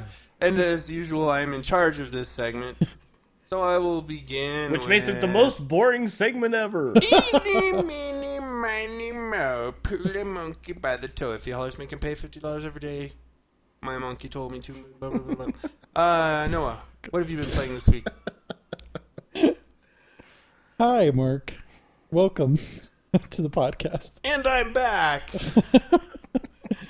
Okay, so my compulsive playing of Mass Effect 1 continues. I love the game. I did finally figure out how to land on a planet. Yay! It just turned out the galaxy that I was in looking for first Liara was the wrong one because just planets that you couldn't land on. You could either survey them or just read a bunch of text about them. Right. Which I like because it makes the universe seem so huge. There are a lot of planets like that. There is. Most of them are like that. But finally figured it out and I got her and then I've been to all these other planets. I've been leveling up and thank goodness I retook control of the game because I what got me into playing the game for like the first hours it was all casual difficulty, auto level up me, auto level up the other players, auto save. I don't want to think about this crap. I don't care if my aiming reticle is three feet away from the alien and it still shoots and it, it hits them. Let's just get through this and continue on because I've got a shitty ending that I need to get to yesterday. Uh, Wow, but when you say it like that, it I know, it's- so appealing. It It's- I'm really it sounds excited like about it's going to be a compelling gaming experience for you. but man, I freaking love it. And I've played so much JRPGs up to now, and I'm actually going to be getting Xenoblade, Xenoblade on Wii, which is a totally hardcore, traditional, super long JRPG. Uh, this And by JRPG, he means Japanese RPG. So more like Final Fantasy. And Those Dragon goddamn Warrior, Japs, they can't make games. What are you talking about? But they do make nice cars. That was racist, Jason, by the way. Racist Jason Yes. will now be kicked in the butt. But man, it's just I love the voice acting and everything, and the game looks great even for being five years old. I mean, the textures take seconds to thirty seconds to pop in sometimes, but the zoomed in facial expressions, the lens flares, and the movie grain effect on the 360, it's just all such great stuff. And I got to this one planet because I'm like, I, sh- I remember talking about this with Jason long ago. We've talked about it with Mass Effect. We've talked about it in Assassin's Creed 1. Just play through the game, do the main missions, don't worry about the side stuff. But it's hard to not go to the other planets. I'm getting all these extra missions are coming in. No, and actually, you like you shouldn't. I mean, you really should try to do everything that you possibly can. It gives you the best experience. And so, but what I did was I'm like, well, I know that this is one of the main planets, so I'm going to go here. And I, I don't know if there's other people that are in my position. Mark may eventually play this, so I will speak ambiguously about this. But uh, are you going to play this, Mark? I'm, Huh? I'll still speak ambiguously about it, but are you going to play through Mass Effect? Do you Yeah, think I it'll plan happen? to play it through all. After I get to max level in Star Wars. Um, that is your next, the continuation My of your sci-fi role-playing odyssey. Yeah. So I got to this cool planet. There's great storylines going on, and there's a character on my crew that I really, and I explicitly do not include that character in my away team Which missions. character is it? Just out of curiosity. It's the fin twat Ashley. I cannot stand her. She drives me up the freaking wall. So, I totally am right there with you, brother. what was the the much derided guy in? um Oh, and Dragon Dragon Age? Age, A- Alistair, Alistair. Alistair. So she's the Alistair of. No, you know what? I I can't compare to Alistair personally because I hated him with a passion. Really? Man, But that was the thing, though. I mean, at least I had like a But you had that kind of definitive feeling. Dynamic. that's the cool thing Yeah. about her too, is that you you know you She can evoke such strong she could evoke reactions. such a strong emotion out Yeah. of you. So I, I had the same reaction. I, I couldn't stand her. something happens on this particular planet where this bitch who I don't want to deal with just jumps in and does some crazy. I'm like, what the fuck? And it's like chose that dialogue option. I'm like, Right. what the hell, you stupid? oh, God, I was so. And she's and she's like, sorry. It won't happen again. I'm like, oh my god, I'm so freaking done with you. And I'm like, this is not. I'm like, screw this. Not saving. I'm the internet. I'm looking at the FAQs. I'm gonna prevent this It's bitch from going crazy. It's okay. And so I backtracked, and now I'm going through the extra because I You'll have her do whatever she wants. You get a choice at the end. Yeah, and as it turns out, there's like it's almost right, and I didn't realize that that, that there's other choice things at going the on. end. No, you. In fact, you can know she never appears in the rest of the games for you. And that's fate becoming for her. That's what I did. She'll witness the full power Right. of my fully operational anger issues. I'm not a fan of the uh, the other guy either. The the the biotic guy, Kaiden or Caden or whatever is. But yeah. you know what? I'll take him over I'll her. take him over her any Yeah. day. Yeah. I agree. So uh, yeah, I, I went back, and it was game night last night with my buddy Chris, and I really want him to appreciate this game, and it was also an excuse for me to play some more. And so I'm like, here, watch me play through this mission. It's like I played through this whole level, and I'm like, wait, I want to show you this. And like, we are gonna go in the ship, and like, look at the ship, and now we're gonna go to the Citadel. And it's like two hours later, and I could tell. Oh yeah, the Citadel. Isn't that like I love the like in Citadel. In That's Mass what really sold me on the first Mass game. Effect, that place is just huge. Oh, does it change in terms of scope? Yeah, I mean, you'll you'll still you'll return to it in the other games, but It it, won't be as won't pivotal. Be as yeah, it won't be nearly. As And that's really what sold me on the game is once I got there, I'm like, oh my gosh, there's all these aliens, they have all these cultures and these Yep. speech patterns and behaviors, and there's so many cool locations. My favorites are the the big lumbering. Oh yeah, those dudes that to you. when you told us about that Yeah, episode, my- it was like this my- is was talking the- about the- the guys that the Elcor, yeah yeah, they're my favorite characters. they have no I- emotional and they're talking, so they have to yeah, very Oh, colorfully yeah, precede all their speech by interrogative. Yeah, interrogative. or surprising exclamation, sincere apology, Yeah. blah blah yeah, blah. they're my favorite alien race. They, They're really they're cool. so fun. So really, I feel like I could go through it and play it faster, but it's like, wait, now I got all these personal missions, people, And you crews, like, become invested. uh, you invested in those, those companions that you take with you. Yeah. So it's a fantastic game. I'm really excited to be playing Glad you're it. finally getting into it. There's a hardcore gamer. all these years. I know. There's this hardcore gamer at my work, and she's playing Mass Effect right now. And I told her, I'm playing Effect one. She's like, she's like, you haven't played it before. And I'm like, no, I haven't. It's really good. I love it. She's like, you, you mean you have higher mass experience right in front of you right now? She's like, oh, and she's like, I envy you. That's so great. This is Daenerys, is it? No, it's we not need to Daenerys. have her on the podcast. You have Oh, a but- Daenerys? We, do. have a Daenerys. Really? yeah. Daenerys. She's really into Dota. She's Dota. Yeah, she's pretty much only Dota. Uh, I thought she like looked like Daenerys, and I was. No, gonna- she doesn't look like Daenerys. Oh, No, that's unfortunate. she has some traits in common with her. Yeah, definitely. Yeah. Ever touch touches her breasts? No, No, can not break- those kind of traits. She can make dragon age uh, eggs hatch. I think. Oh, Yes. she can. Yeah. So yeah, I played a bunch of that. I've played Journey some more. another really great game, which apparently started out as an MMO. That was kind of a surprising thing. I've heard really good things about that oh my goodness, it's such a great game. Also got Blood Stone on the cheap. I've wa- I've been wanting to play it. I love James Bond games, and I know it's short and it's not the best, but it's pretty fun. Get my James Bond fix before the next movie comes out, whenever that's going to be. Oh called. yeah, I saw some uh, screenies from that. It's coming soon. Oh, cool. What about you, Skyfall. Mark? What have you been playing? Uh, I've been. Uh, it's so boring. I've been playing one game and uh, one game only. Star Wars: Old Republic. I just want to get to. I want to get through my my main story, and um, I've- chapter two. I've been set. I'm in chapter three, and um, it's pretty much looks like it's the final chapter. So I'm Because everyone important's being killed.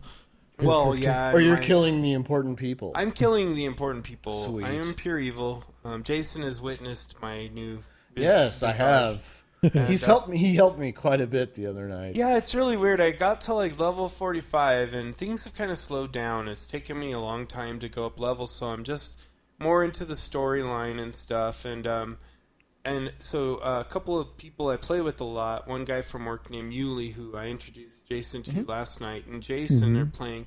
And I've become kind of like this benevolent dark lord. And so I basically, I'm It's like, true. I get on, I'm like, oh, you having trouble with that? Well, I'll join you. And so I helped. I started out with Yuli. I helped him through this like uh, group, like a uh, a bunch of group missions that were. He just couldn't find anyone to group with because what's happened is everybody seems to be in the level 40, 50 range now, and my See friend Yuli's lot at of 35. level 40, 50 people. And so I feel like I'm like the only level like 13 character on the server. Right. Yeah. Everybody's kind of up in that upper echelon, and, and not a lot of people are doing the altitis thing because they're all waiting for the legacy expansion Yeah. to come out, The or a incentive. patch or whatever. Not expansion, but patch. So I become yeah, I'm the ben- benevolent dark lord, right? So like with Yuli, I was like yeah. So we did like in like in like a two hour period, we went through like probably five or six group missions. Just destroyed them all on his planet. Just two man, two man the four man ones and stuff. Sweet. So it was kind of fun because I hadn't seen him when I had gone through it. I, there was nobody to do it with, so I just, you know, by the time I was at the point where I could go through them solo, they were already gray, so I wouldn't get any experience value. or you know I'd get some money and some artifacts, but they But were if you do them with somebody else, though, Yeah. you get experience, which is kind of cool. very little though. Little, but I mean, it's like but something. I but I still get the dark points because I'm I'm so I'm like at 500 Right. points away from being as evil as you can be, which is really cool. So so then um, His face looks like a bunch of mashed potatoes. it's really bad eyes. now. I keep my helmet on mostly, and my voice doesn't even sound human anymore. But uh, yeah, so then I I've been helping Jason out, who's uh, you know he's like a level 13 or yeah, 12. I mean, I'm just starting to back out Wow. again. I mean, I So so yeah, we did um, the uh, first Flashpoint, which was the one that kind of induced me into buying the game. Mm-hmm. Uh, it's the Black Talon Flashpoint, and it's really cool. So he was like, "I need to get through this one." I was like, "Yes, That's the one I want to play. that's the one I want to play again."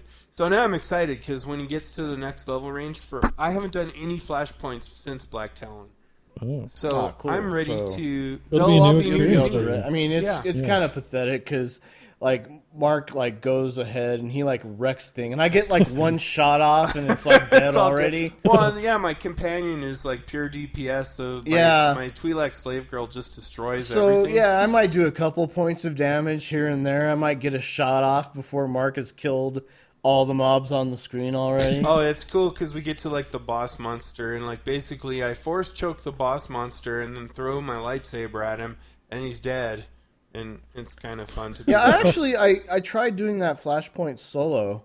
that's like how it should be in the movies. You know, if you Yeah. throw a lightsaber at somebody, they should die. You should Yeah. just That die. shouldn't be like a dink. if a lightsaber came flying at all three of us right now, we'd all be dead. We'd be right? dead. Yeah. we didn't be like you know, oh, a Nick. Yeah, I tried doing that flashpoint solo, and I actually got Really fairly far, far, through yeah, it. from I got you up to the point where there was this one general that just would kill me and my companion like instantly, um, every single time. So I got stuck there the other night, and I just quit. And so when, but when Mark did it with me, it was like ridiculous. He had you know had his level. It was cool though. character I got. I got my reward was what I tell you, like twenty nine experience. Yeah, you had like, but you had like hundred dark Yeah, 300 dark points and Dark a bunch of social points points. like so it was really worth my time do it because I once I get to pure evil, I don't know what happened. I think the, the screen on my computer will crack. It'll like Just- melt. yeah, but um, I want to see if my guy becomes like totally bald. Like if just like having hair follicles is too much with that much evil in you. Right, right. You well, know, your it's just- face, his face is already like when it when it, you know, I could like during the conversation. Yeah, my Oh, yeah, eyes it are. zooms in, uh, right? You can it see- zooms into the character who Yeah. has like control of the conversation, and so when it when it pans to him, Mark's character just it, his his face is all veiny and it like it's all dark and gray and it's just With horrible red glowing looking. eyes. Like man, you look horrible. if it's pitch black, you just see two eyes. Yeah, yeah. It's pretty funny. so anyway, that's been fun and kind of been my obsession is just. What server are you on again? Uh, I'm on the Prophecy of Five, That's right. and I'm in the last throes of my my single player um, experience. Yeah. And I'm kind of looking forward to finishing it up. I, I want to know what happens. I can't wait to get the Darth title. I have, ironically, the guy that never plays with crafting. I'm I've maxed out my crafting almost. Um, there's three things that you can have mastery over for crafting, and I have two of them maxed, and the Wow. other one I'm just waiting to get a couple more materials and max that out. So um, I really like the way the crafting system works in the game. It's fun. I can have like I basically you just send off your minions to do these little missions. So and I can have all I can have four of them go at any time. So That's um, nice. it's cool, yeah. Automated it's- it takes a long time now, and then the space missions are really hard, so that's still a challenge. the rail shooters? Yeah, the ones that I the ones that are queued up for me, I can't do the one that's yellow to me, which should be like equal level. And everything Sure. else, then I have like a orange one and a red one, and those are just out of the question. So, kind of, I, I there's like one other upgrade I can do to my starship, and the only way to get that upgrade is to have experience in space missions. so I'm trying to kind You're of figure out how to get over the hump on that, but um, it's, it's pretty fun. I, I'm enjoying the game, and I'm looking forward to just hitting level 50 and seeing what the end game is, doing those like level 50 group and uh, flashpoint things, and then accumulating a shit ton of money. And then when the legacy thing comes out, I plan to do the storyline for the um, Inquisitor. Oh yeah. So I have the Sith Warrior one now, and I want to do the Inquisitor one. Is the Inquisitor your bank character right now? Yeah, she's my bank Yeah. character. She's like level 18. And I think her storyline is really cool because um, the Inquisitor is like a slave that they they realize she has force powers or affinity or whatever, and they're like, we're gonna make an exception. We're gonna start training you, even though you suck because you're a slave and all this stuff. But what's cool is, and what you find out later is that her great great great great great great great grandfather or something like that was like a Sith um, Darth Lord, you know, super Yeah. powerful guy. And she encounters him, and it's the only way she can make it through some of her trials that she runs through. Thanks Uh, for spoiling for that. Well, yeah, you know, I, for I enjoy me. spoiling Thank- this. uh, You know, that, that Um, was great, Mark. And so it's a cool, it's a typically cool, compelling Bioware storyline. So um, I have a friend who's playing through a Yuli, and he's an uh, assassin, and my my my path is the sorcerer path, but it's going to be the same kind of storyline. Yeah. So that's cool. So I, I'll probably work on that, but not as religiously. I plan to max out my guy and then start to interleave in some Mass, Effect. 1. That's what I was saying. I'm like, Yeah. where's the Mass Effect Yep. in that story? And then, um, sadly, I don't think I'm going to make it to Mass Effect 3 before Diablo 3 launches. And as oh, we that's know, true. That's very soon. Diablo 3 is kind of like the end of the world for me. It's where my family divorces me. I become yeah, a recluse you in won't, my we won't be seeing you And, after uh, that comes out. I'm sure. the podcast probably be canceled. Yeah. Um, you know, It's the end. hate to end it on a whimper. anyway, Jason, what have you been playing? yeah, I'm kind of at a weird point in my game. I saw you playing life. Bejeweled the other Yes, night. I did. Yes. I'm kind of like hooked to Bejeweled's it. a Like, great that game. Bejeweled Blitz. Yeah. It's like this like Bejeweled Blitz. hyperactive, like one minute score the most points kind of Yeah. thing. hmm So yeah, yeah, I do play that. Um, probably too much lately. Uh, yeah, so I kind of got into that for some weird reason.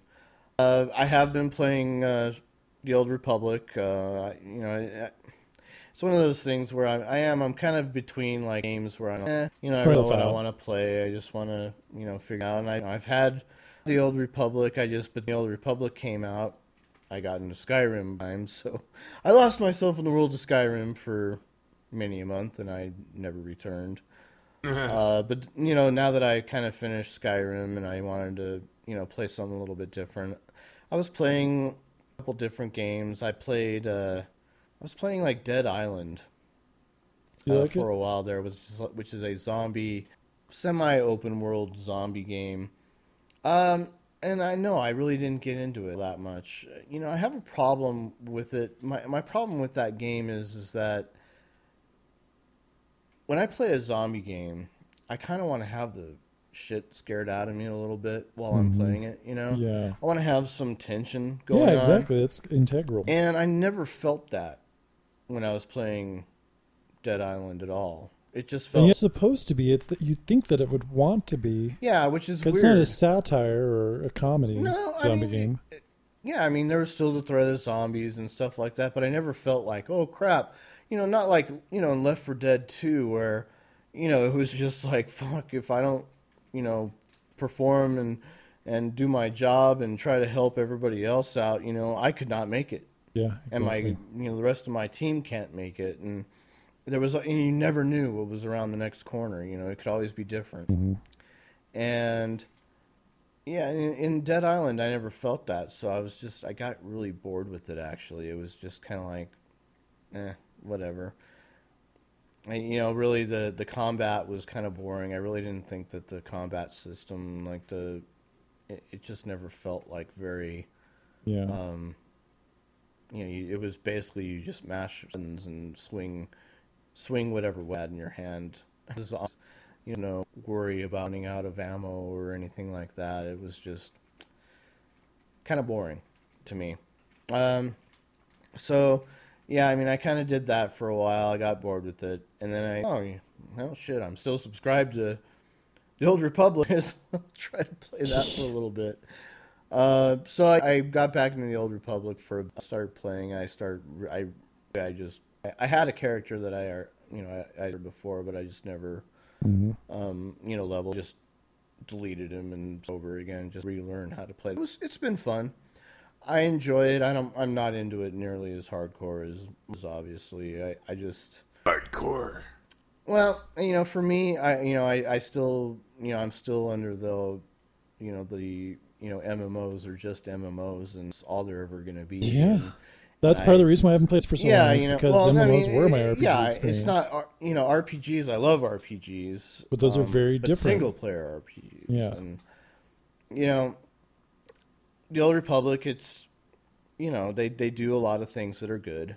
Yeah. Um, you know, but it's still Lots of voice acting. s- Good yeah, stuff. they, they've they've done some things that are that have this typical Bioware signature uh, on it, but to me, it's an MMO. Mm-hmm. You know, it still has those trappings of an of an MMO, and and they don't appeal to me all that much, and so I don't find myself playing it all that often. You know, I'll run, you know, you know, for you know maybe cars a night here and there, and I'll I'll play through a couple missions and stuff like. that. But I, you know, I, I very slowly. You know, if I playing like I used to play, uh, like a game like World of Warcraft, I'd be, you know, yeah, I'd be like level twenty five by now. But yeah. you know, I just I don't have that feeling that you know it's gonna last. Yeah. At least for me, I have fun when you know I play with Mark. You know, I, I had a I had a blast that and play with Mark. I thought it was great, but That was pretty fun. Well, do you want to share who your character is and what server you're on in case? Um, I'm on the same server as Mark. Uh, Prophecy of Five. My character, my main character's name is uh, Nagol, It's a which is PvP Logan server. spelled backwards, which is a PvP server. But I, in- oddly enough, I have not participated in any player player whatsoever. Oh, you. Which, you know, whatever. I Play mean, some I, I, don't, I don't even know how I'd react when when it came to the time where I had to Yeah. uh, fight somebody. I just, I, you know, I've just never. I, I don't see the need for it right now. I don't really particularly care at this point. Um, other games that I I play, I play uh, another talking about Bejeweled, which is kind of funny. I, I do play another, Bejeweled, Uber space. which is kind of uh, uh, sweeping the nation. Uh, actually, this company bought out by Zynga. Oh, that game. Draw uh, something. draw something, Yeah. which is hilarious. It's not really hilarious. Pictionary. I guess right? Pictionary. Yeah. and I've been having so much fun with that because I am a horrible artist. I draw a stick figure, and that's about as close I get to a human body. And that's all I ever will do. I, I'm just not artistic whatsoever. Uh, but that's not the point. The point is, is that as long as you're able to, you know, draw something that the other person can kind of relate to, um, you can actually, you know, can, and you just go back and forth. So, so the word that you might you get you get three choices, um, and each choice is worth a certain amount of coins. So there's a one coin word, coin word, and three coin word.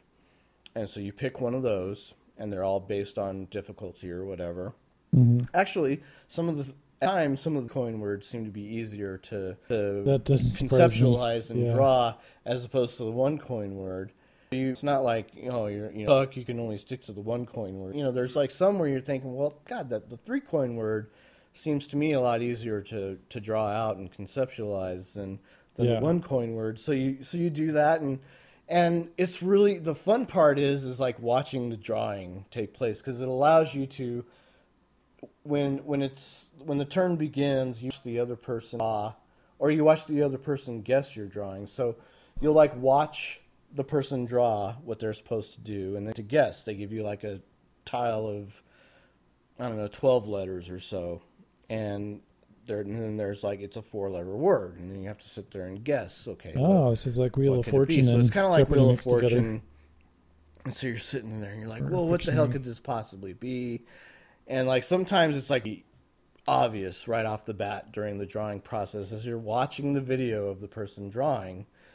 And sometimes it's not. And sometimes you have to sit there and just go, what the fuck did this person just draw? this makes no sense whatsoever. And other times, like they'll they'll start drawing something and you'll see them erase it really there. They'll just like totally trash the entire drawing, and you're just sitting there, and it's like kind of like, Fuck, what the hell are you guys drawing? What are you drawing for me? And like, I'll just give an example. One of the most creative ones that I've seen. Uh, me and my friend uh, Eddie were playing, and I'm watching Eddie draw um, a particular picture, and I'm like there, and there he's drawing something that looks like uh, little people, and I'm like okay, and there there's like a bunch of little people here and there, and but that that's all that all it was. It was like it could be anything. I'm like, what the hell is this guy trying to draw? He just keeps drawing all these little people all over the place, and it looks like they're, you know, they're in a room maybe I don't know, but they're just all these all sorts of little people, and that's all I had and he erased it. He erased the last drawing, and finally he draws a picture of a person with a horribly crafted looking bucket of blood being mm-hmm. dumped on that person's head. Oh. And the word that he was trying to, you know, get across to me was prom Oh yeah. which I got from the movie Carrie. But that was the only thing. That was the only thing that like tipped me off to what it was in the end, and it was hilarious. How like you just watch the progression go. So, yeah, I, I highly encourage you. You know, if you have Facebook friends out there and you want to play a really just fun, stupid game and, and laugh and kind of you know, just kind of test your non-artistic abilities, or, or if you're really good, if you're a really good artist, man, you could like really create some fun stuff. Yeah. And I've seen people post their their drawings on Google Plus and things like that, and some of them are really creative. Some of them are they're like amazing artists, and they're like they create this like With their elaborate finger painting, yeah, with just a finger. You know, it's like Jesus Christ, how are you able to do that? It's it's amazing to me. But yeah, that's kind of some of the things that I've been doing in my gaming life. Well, now, how about we move on to our roundtable discussion, Sounds good. and then we will all go to sleep. yes. Sweet, sweet sleep.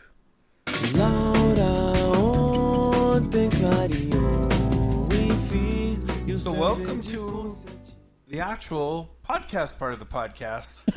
Uh, we've got the What? We haven't- pleasantries we out of the haven't way. been- This is like the Podcasting fucking before. Titanic. this is the new Titanic, where uh, Avatar. Did you hear the story that Neil deGrasse Tyson like wrote? John Cameron and said, "Your stars Your stars are off and they're are off." mirrored. And he was that like, was hilarious. "Now that I'm redoing it in 3D, I finally have the opportunity to fix it so the new stars are right." the stars in the night sky were wrong and they were mirrored. That's funny. That's kind of sad that Neil deGrasse would actually point that out too, but That he could like tell. that he could tell. But the scary thing is, he could tell He could tell. that Like, the stars were not Now wait correct. a minute. He did that on um.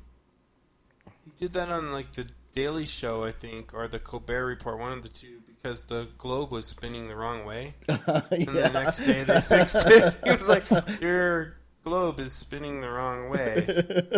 They're like, "Oh, yeah. Why didn't we know that?"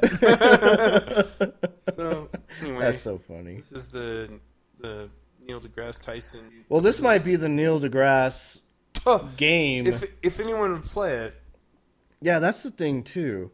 Notch, the the infamous creator of Minecraft. right? Minecraft, the game that swept the nation and captured the imagination of millions. A generation idea. It really did. Or two. Or three.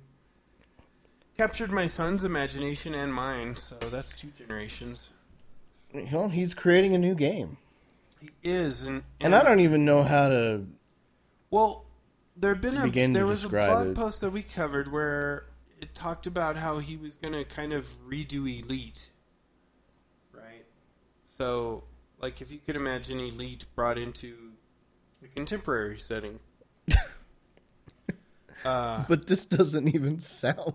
It's like his his final solution does not sound anything my final like solution that. will not be questioned. it Uh, sounds more hardcore than any game that I mean like so far this sounds like Way more complex than Minecraft. like way more yeah way more complex than any other game which you know when you said well could this be the next Eve killer I'm like no I don't think that this has anything to do with it But it, okay, so here's here's what he's released. It, it's he's released a site, and it's about his new game called. And if you look at it, it looks like it says zero times ten to the c power. So, a lot of people have wondered what the hell is that, right?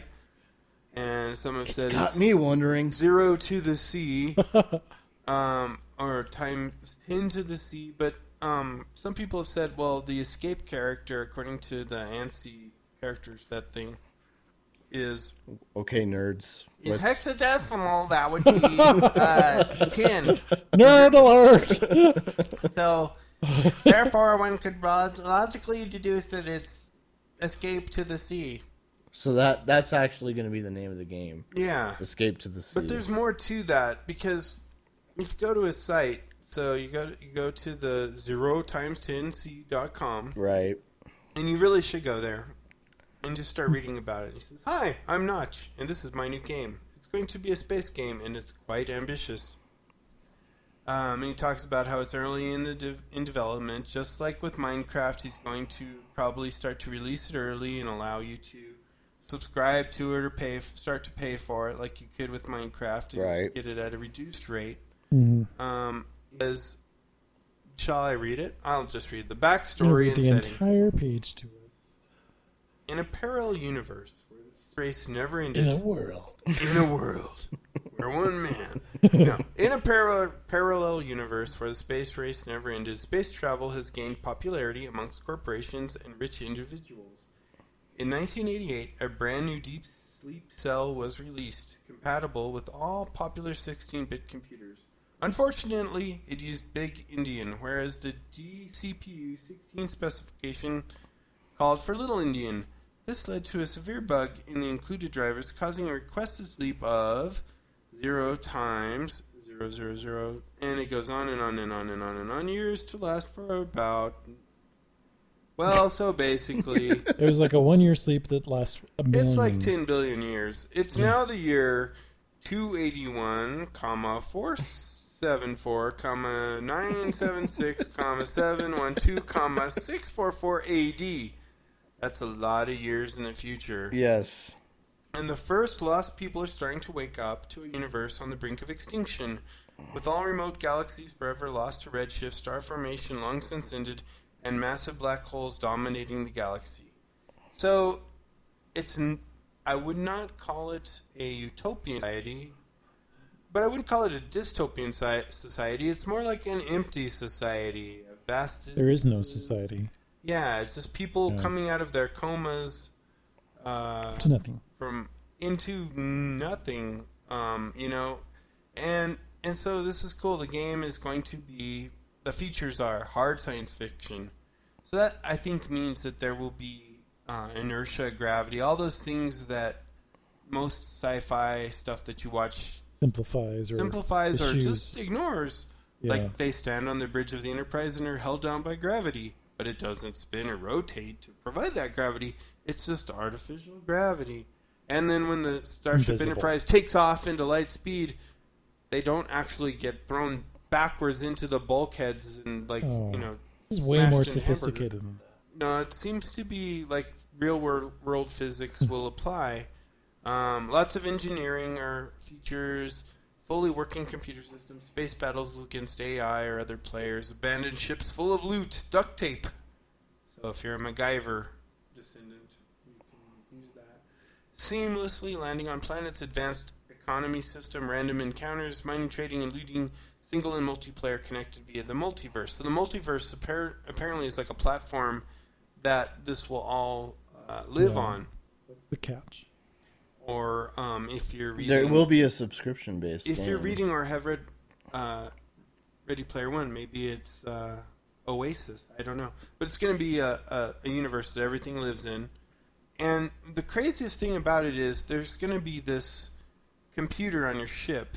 There, okay, so first off, your ship has a a kind of like a steady state of energy that is supplied to the ship, and energy is almost like a currency for your ship. So you can tap into it to do different things, but you're limited by what your energy production is. There's also a computer that you can program, but to program it, you have to use basically assembler directives, right? So you have to kind of know assembler to make this thing work. What? Okay. Yeah, so you have Yeah. to know how to program assembler to make anything happen on your ship's computer. And that's just kind of where he leaves it. He's like, this is going to be what it is, and pretty soon you're Doesn't going to sound pretty niche? uh, it's Uh, yeah, extremely. You mean you're not going to be uh, jumping at the bit yet to get it? so I like- wouldn't so- even know where to begin. So, Yeah. so I've thought about it a lot and read a bunch of you know stuff about it. Um, um, some of the things I think are there will probably be an app store for apps for your ship that you can buy. Definitely. So its own little economy. It'll be a microeconomy around just software for your ship to do basic functions, mining. Right, so you have to pay 99 right, cents left, to. Yeah, 99 cents to turn your ship left. combat functions. 99 targeting. cents to fire photon. That sounds kind of shitty. Awesome. Well, what do you Like, think, Mark, of if you play single player, you just pay once for the game, but if you play player, there's a subscription fee. So the multiplayer is apparently like an MMO model. It's a persistent universe. Even after you log out, functions The AI takes over, right? That was kind of interesting. and continue. So your ship, your computer, it will all be continuing on with whatever directives you have set while you're off. So if you're like, hey, head to this destination and put your ship on autopilot, when you come back 16 hours later, you may well have docked at such and such base, or maybe your ship has been doing some other functions, like maybe you downloaded the pirate app and you're just raping and pillaging everybody that you encounter on your way to the base. Who knows? It's hard to say. You have to have an app to rape and pillage. Yeah, but I mean, there's going to be a definite economy that's related to this. Um, there's going to be uh, those who have and those who have not, depending on you know. Maybe you are not a great programmer, but you can invest a lot of time in doing the things that will grant you money, like finding all these vessels that are out there and, and harvesting them, or mining, or you know, doing something else exploration based. Or maybe you're like a killer programmer and you're like, hmm, first I'll build a lexical analyzer, and then from there I'll build a compiler, and then I'll have a higher level language so that I can develop apps at a much faster pace than my brethren who are using basic assembler coding techniques. I don't know. It's hard to say, but it's going to be interesting. The fact that he's building it like this is like, it's just crazy. It goes against like every Thing you would uh, expect precept as a for follow up to game Minecraft. development. Yeah, it's like totally. If it wasn't the Minecraft guy, you'd be like, "Well, there's a nice indie game idea," but Exactly. you're like, "Well, he did do Minecraft, which is you know basically took an Infiniminer and you know made it." It's simple and it's accessible. That's what's weird is that This how does not sound accept accessible whatsoever. parts of it do, where you're going to be having dogfights with other players or landing This on sounds planets. like I mean, this sounds like you have to be a programmer. like a programmer. And if not, then you need to just be able to spend a lot of money on everybody else's applications Well, in there's- order to be so able there's- to play this. There's So- lots of you know lots of uh, industry analysts have started to chime in, and, and including the BBC. I mean, it got a lot of attention. Mm-hmm. You know, there's a lot of conjecture, but so here's one thought: Is there a certain company based in Iceland that's starting to go, oh crap? I don't think so. So- I, mean, I don't think this is this doesn't have anything to do with it. This is like an entirely different idea. That's This is so. Say you're like a quasi geeky guy who likes to have a game based which is fine. I mean, well, no, but seriously, Mark. I mean, come on. I mean, uh, just just the very word Eve killer cracks me up. Is how subscribers are there really to Eve Online? I don't know. It's in the hundred It's in the hundred thousands. So I mean, it's not like it. Even itself is like a niche game, you know. Period. So it's like, yeah, it's got its loyal fan base, which is all nice and good. But yeah, so it's gonna pull. It's gonna pull all those loyal Eve players away. Oh, well, too bad. I mean, what they're gonna pull out like twenty five thousand. Well, who knows? Twenty five Well, makes for, me for ask- them would probably be a significant number, I guess. But our spreadsheet masters programmers? Yeah, Or exactly. accountants I mean, I- programmers? Yeah, that's Eve though. This is different. I mean, this is. Well, do you think that this will take from Eve, or is this a totally different group of people? I I think I wonder. too So here's what I wonder I wonder really is do. if this will appeal to people who also found Minecraft interesting, or some sub niche of those people. No, ni- no, the reason why Minecraft was successful is because it, it was like your basic building game. Like Legos It was like Legos. with a this survival is like, aspect. I mean, uh, the stuff that he's describing here. I mean, yeah, I could get Minecraft at its most basic level. But you can. Grok, I don't get this You can at like, all. You can totally grok elite though, right? I totally don't get this at You, all. you can comprehend elite. This is supposed To to, be the spiritual extent, but- successor of elite. but this is like this just sounds insane. But what if so so okay, so yes, this sounds insane.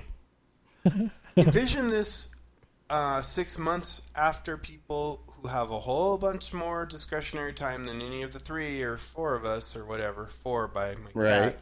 Um, and by that time, I'll have already moved on to other games. but no, no, but Games that are already programmed? this yeah, games this that are could- programmed that I can actually play. This could be an evolving game. I mean, this game It definitely could. Well, it could be like Second Life. not just evolving from what Notch adds to it and, or Mojang or whatever, what they add to the universe, like they have with Minecraft, but I mean, we're talking. I wouldn't say immersive behaviors, but the stuff that the players could come up with with this computer on their ship, Mm. the stuff that they they might be able to pull off with this. With the it's first off, Although they can already make graphing cal- that there's a graphing calculator in Minecraft. yeah, To me, thinks that's crazy. So if people with that kind of intelligence and time yeah. had this technology, what would they make with it? Because this Who is knows? way more open than Minecraft. Also, if you if you think about it, okay, so it's a space game. There don't appear to be a lot of rules. It's like the definitive open world PvP sandbox, right? I mean, it doesn't sound like there are any limits. But the, again, that goes It's one to universe too. There's no you know that there's no goes to the people, the, concept. the people with the programming power, the the programming knowledge. but not necessarily. super to- hacks. We don't know anything about no, about who know who know how to work around the system, and you Exactly. You know, you being you know sorry, but you know, I'm just a neophyte when it comes to these kind of things. So I trudge out there. I wake from my deep sleep in the year in the year two million whatever, two billion whatever whatever, and the sec yeah the second I spawn, you know, there's like some some guy out there who says, "Oh yeah, uh, by the way, I've already figured out how to program this shit into my ship, so you're dead." And you have no idea what you're doing in the first place. So, Possible. well, which is all well and good, I guess. That's how the game. If you're into that kind of thing. yeah, if you're into that kind. But we of don't thing. know. We don't know. We don't know that there won't be a way to monetize that. If you're the guy who comes up with the better mousetrap, you're going to want to sell that.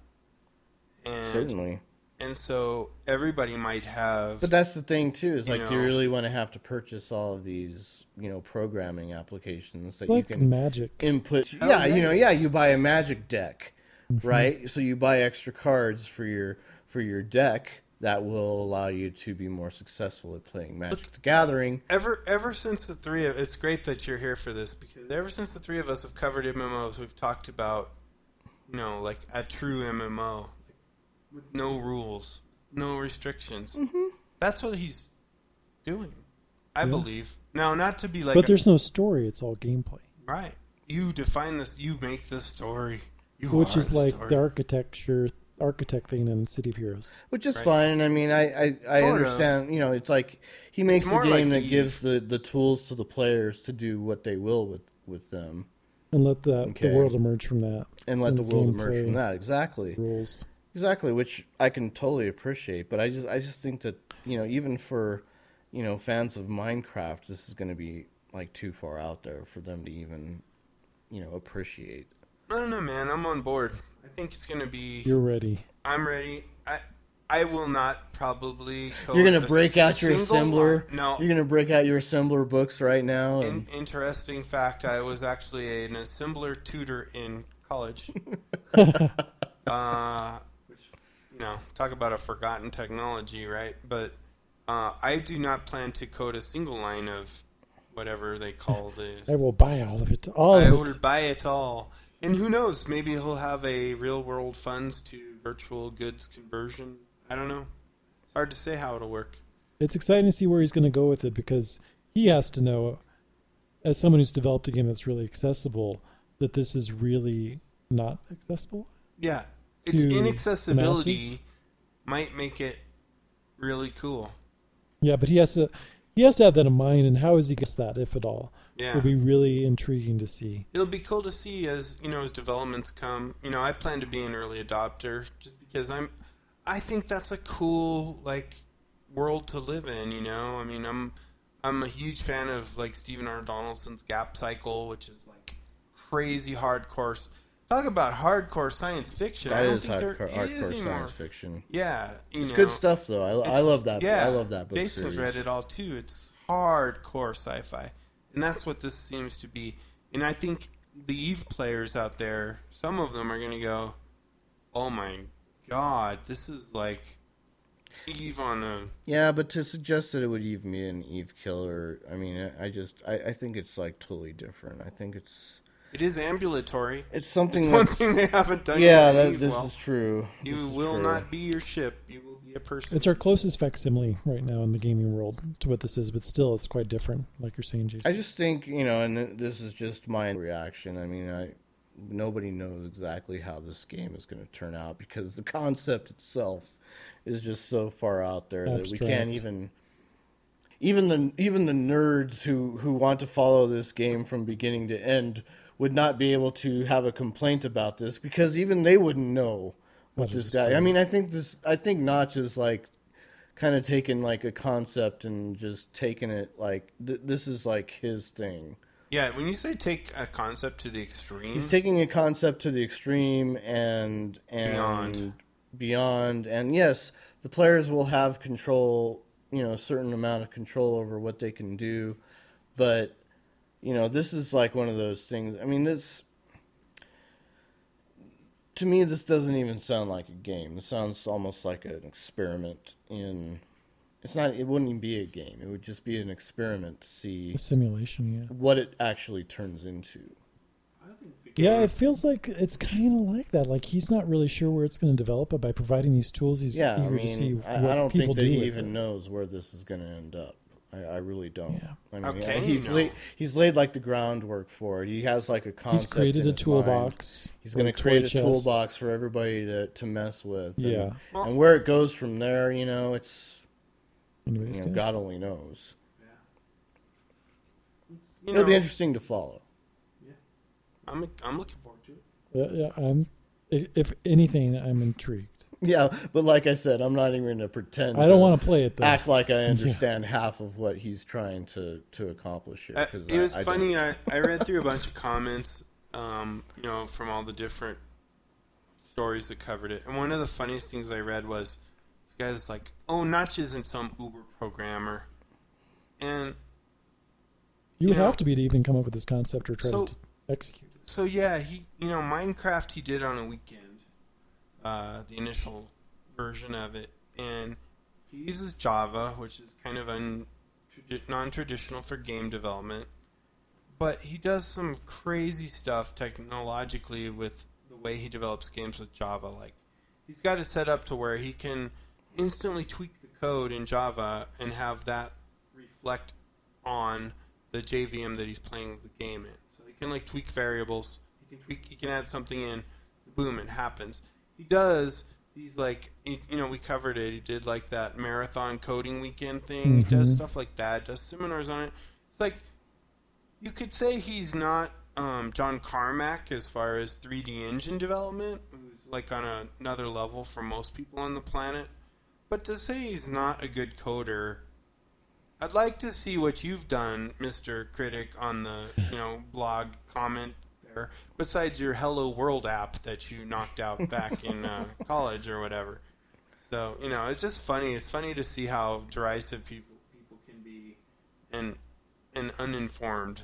It's like of all the people to pick on, I wouldn't pick on Notch because whatever he's done, he's managed to streamline his um, development workflow to where he does gaming fast. His game programming is fast and inefficient. So funny. What else we have? Well, let's take a quick break and get into our final roundtable topic. Here you come again.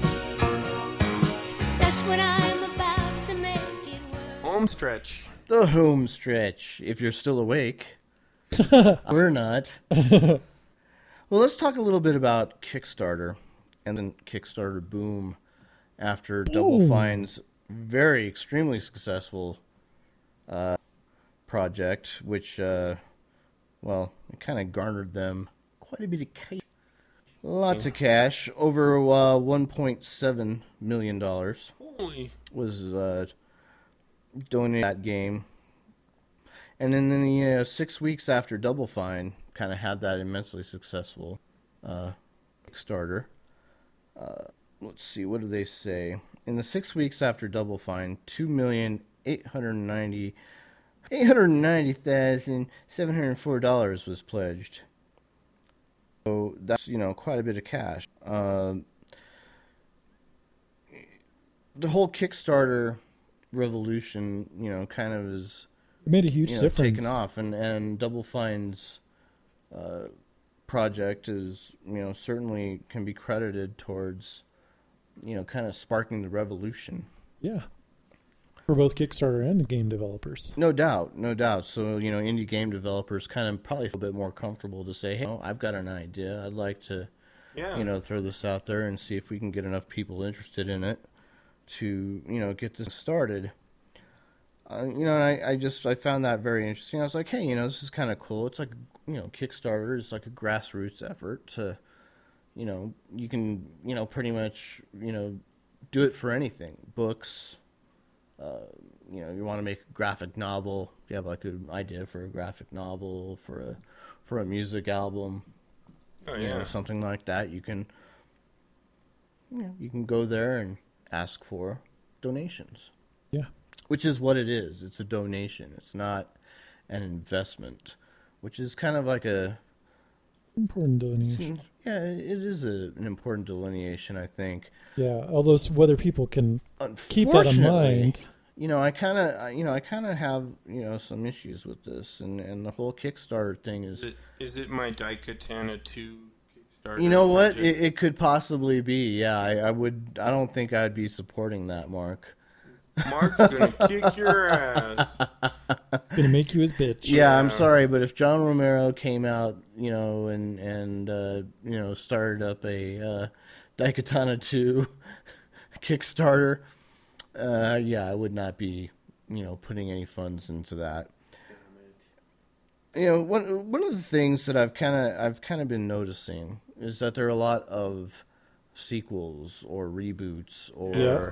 A lot of you know a lot of nostalgia uh, So going true. on. You know, so you have like a lot of these, a lot of these. uh, You know, yeah, we're the original programmers for Leisure Suit Larry. We're gonna get the whole crew back, and we're gonna create a HD version of L- Leisure Suit Larry. We're getting the band back together. We're gonna get the band get back together. We're gonna we're gonna you know we're gonna turn up the sex, uh, the, Turn it the up. The sex uh jokes and and all that fun stuff that you loved in in Leisure Suit Larry one and and bring them to you in a modernized form. And I I think to myself, really, I'm sorry, but you know because the- the people demand it. You don't want leather goddesses of Phobos 3? yeah, yeah, exactly. Or, or uh, there was like you know there was there was like a big like there was like a actual Yeah.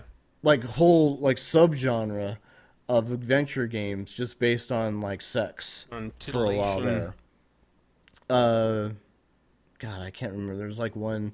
It was like something something in the gender bender. Yeah, yeah. I remember that. um, Yeah. Something. I like something, something in the gender. Yeah, I can't remember the exact. This sounds name. right. It was just it was funny though. I, but I there was it was like a substitute- subgenre You can of, of substitute the any uh, Star Wars name for that, and it works pretty well. Mace Windu and the Gender Benders. you know, it's like okay, so do does does the gaming public really want or really need another Leisure Suit Larry game? I mean, do we really want another Wasteland game? Yes, yes. Well, I no, do. why? You know what it's I called? You know what it's called, Mark? It's called the Fallout That's a series. spiritual That has already successor. happened.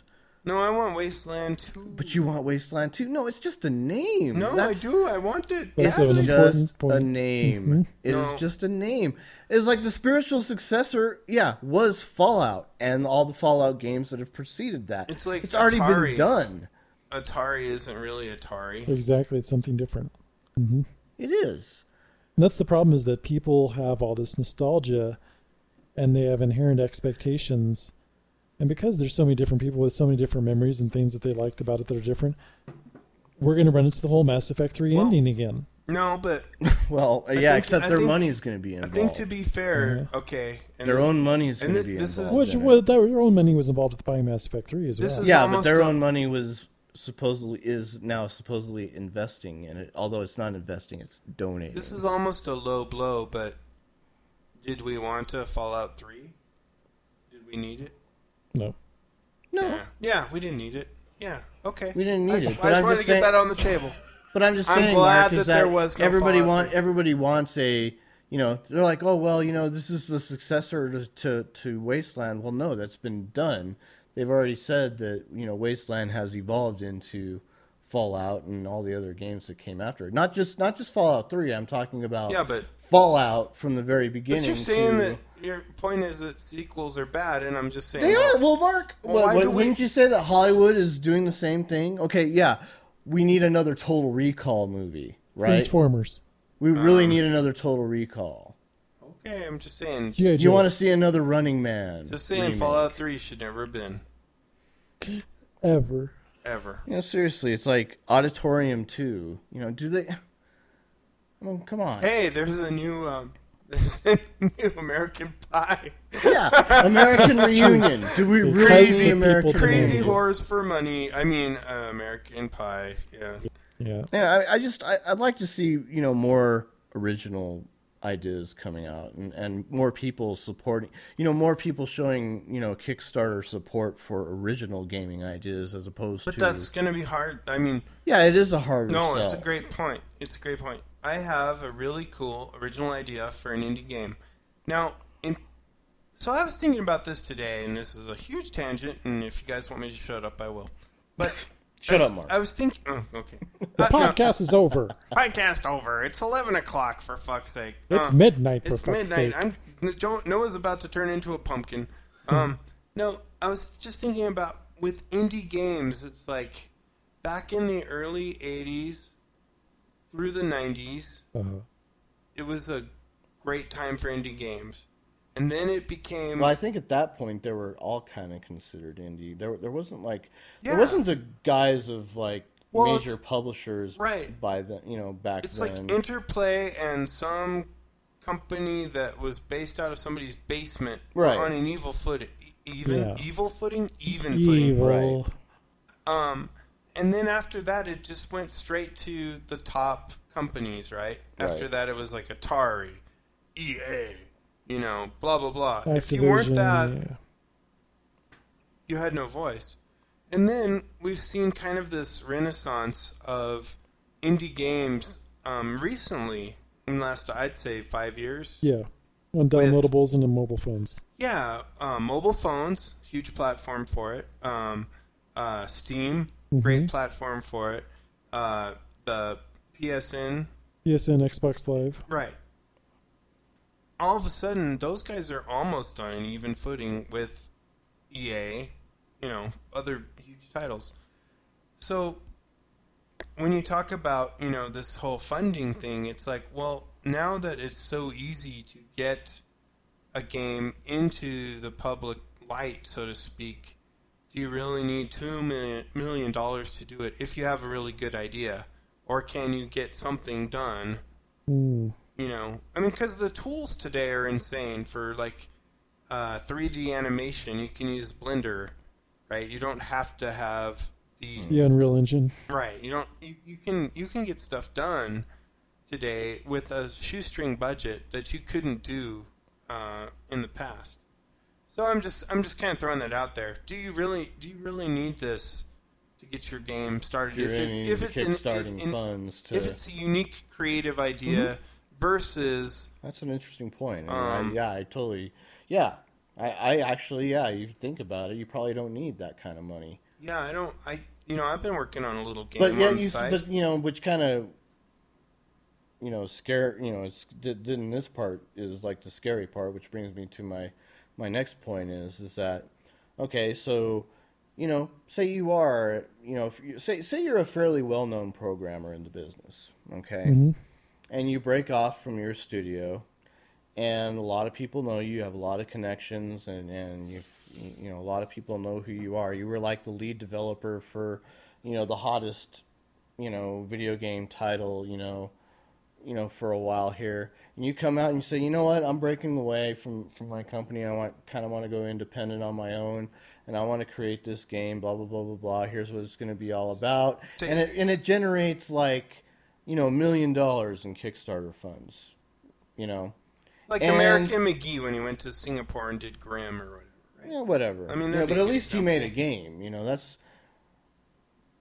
what I'm talking about. Is like the the nightmare scenario where where yeah, you've got all these loyal fans, and they're all yeah, we're behind you, man. Here, you know, here, you know, maybe Channel Massive like backs this guy. You know, maybe Channel Massive says here, here's a hundred dollars, here's two hundred dollars. You know, hell yeah, you know, go out and you know create your vision. And you come to find out about a year later that the guy hadn't done, he hadn't done shit, and all he did was basically buy drugs and alcohol and spend it on whores. Well, first off, I'd want to be there, right there with them. just to chronicle it, Sure. not to experience. But you know what's? But there's nothing to stop I'm above all that. stop somebody from doing that. There's no reason. It In hasn't fact, happened yet, but it's, it it could be inevitable. happened- No, it, I know it's no, going to happen. It happened with an electronics project. So I have a friend who I worked with for a long time, and I recently had lunch with them. And I'm not going to name any names or anything. I'm, I'm going to keep this really vague because it's very personal. But Spoiler alert. he uh, he hired a guy to his business. He has an electronics company. He had something he was working on with electronics. The guy came in as kind of like the Uber marketer.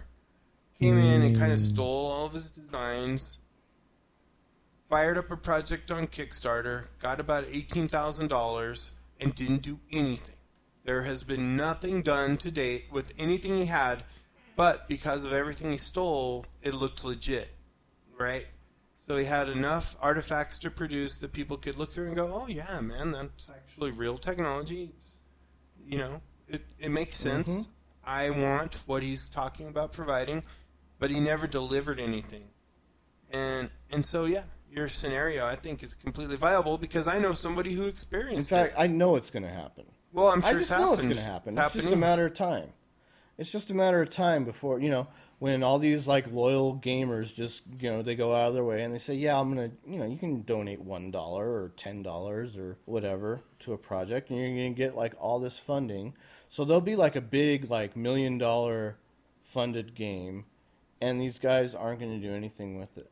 They're just going to waste it on. In fact, my Gilligan's Island Apocalypse game is. yes, Uh, we're gonna we can we need to make that idea and, and make I'm it already happen. up to five hundred thousand dollars. Are you? Awesome. Yeah.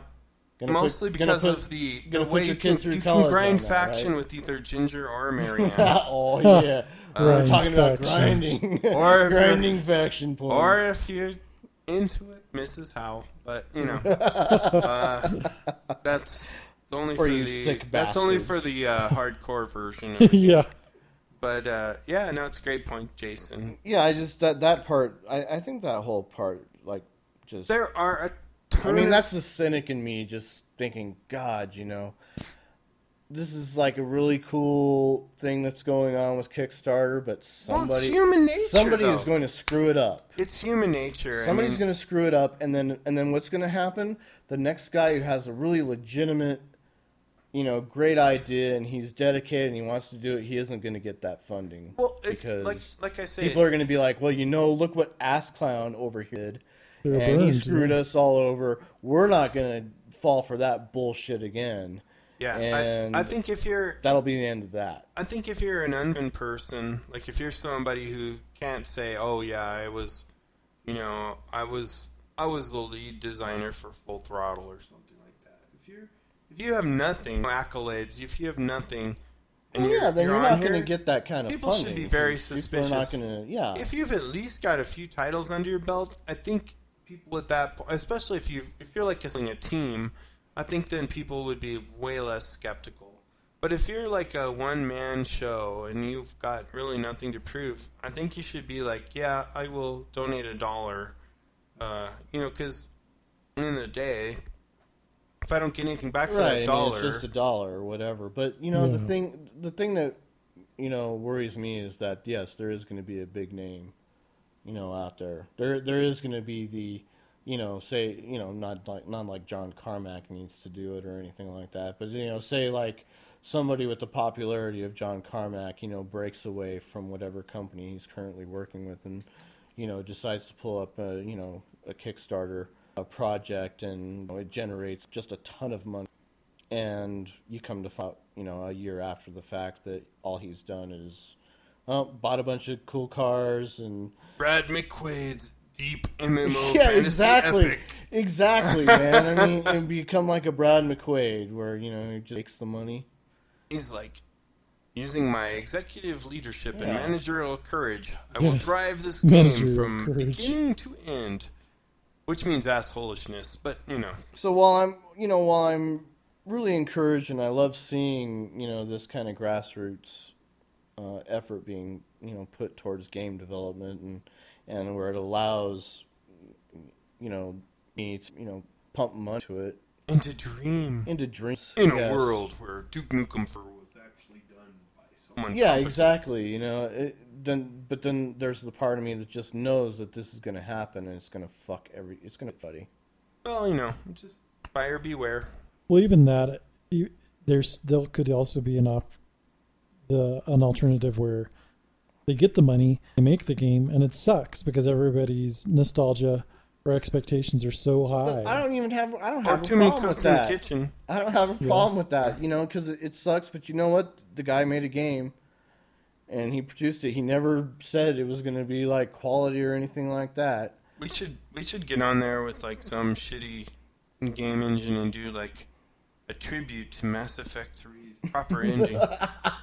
and like yeah, that's all. That's all it would be. it would just be, like, everybody's dumbass suggestions. It's like if you like the idea of Shepard uh, surviving and everything being all good, this Press- is your ending. Yeah, You can press now- one now. Yeah, watch watch what happens. I don't know. Well, these celebrity nostalgia projects, they're taking away, they're drawing attention to Kickstarter and potentially increasing the number of donors. For other projects. Yeah, not not just video game projects, but just you know somebody's dreams in general, I guess, which is great. You know, I just like I said, I just worry that one of these days somebody's going to take a ton of money And fail. They're not well, not not fail. They're just not going to do anything. They're it, you're it's going to be one of those front page headlines where this guy took five hundred dollars, you know, five hundred million dollars worth of not five hundred million, five hundred thousand to a million dollars worth of donations, and he just Yeah. spent it on other stuff It happens already. game development. I don't know if you guys follow Tosh.0, but they had a a uh, auction for charity on eBay. yeah, I did. See Did you guys that. see this? yeah. So it's like they made twenty four thousand dollars on auctioning all the props from the previous season, and then they took it to Vegas with the thought: if we play blackjack and we do double for nothing, come out with forty eight thousand dollars for charity.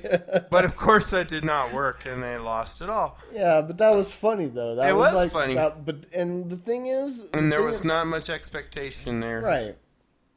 But there hmm. wasn't any expectation. The expectation is that, you know, you go out on Kickstarter and you say, hey, I've got this game project that I've always dreamed about and I want to, you know, bring it to fruition and, and I finally stuff. brought all the game developers together. We finally all agreed. And, The dream's gonna and then happen. you just say, psych, Yeah. I bought horse and whiskey. At last, I'll have Phantasmagoria 2. Well, it's a cool idea. Yeah, we'll be interested to see what comes out of all those sequels, if how many of them get funded, and what the repercussions will be if something goes south. That is the end of our show, though.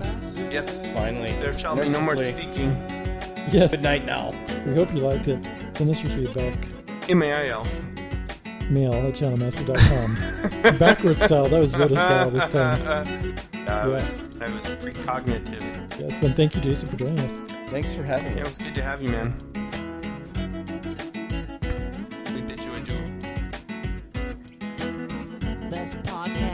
The world. I played World of Warcraft for 10 years. If I can't play Diablo 3 soon, I might just kill myself.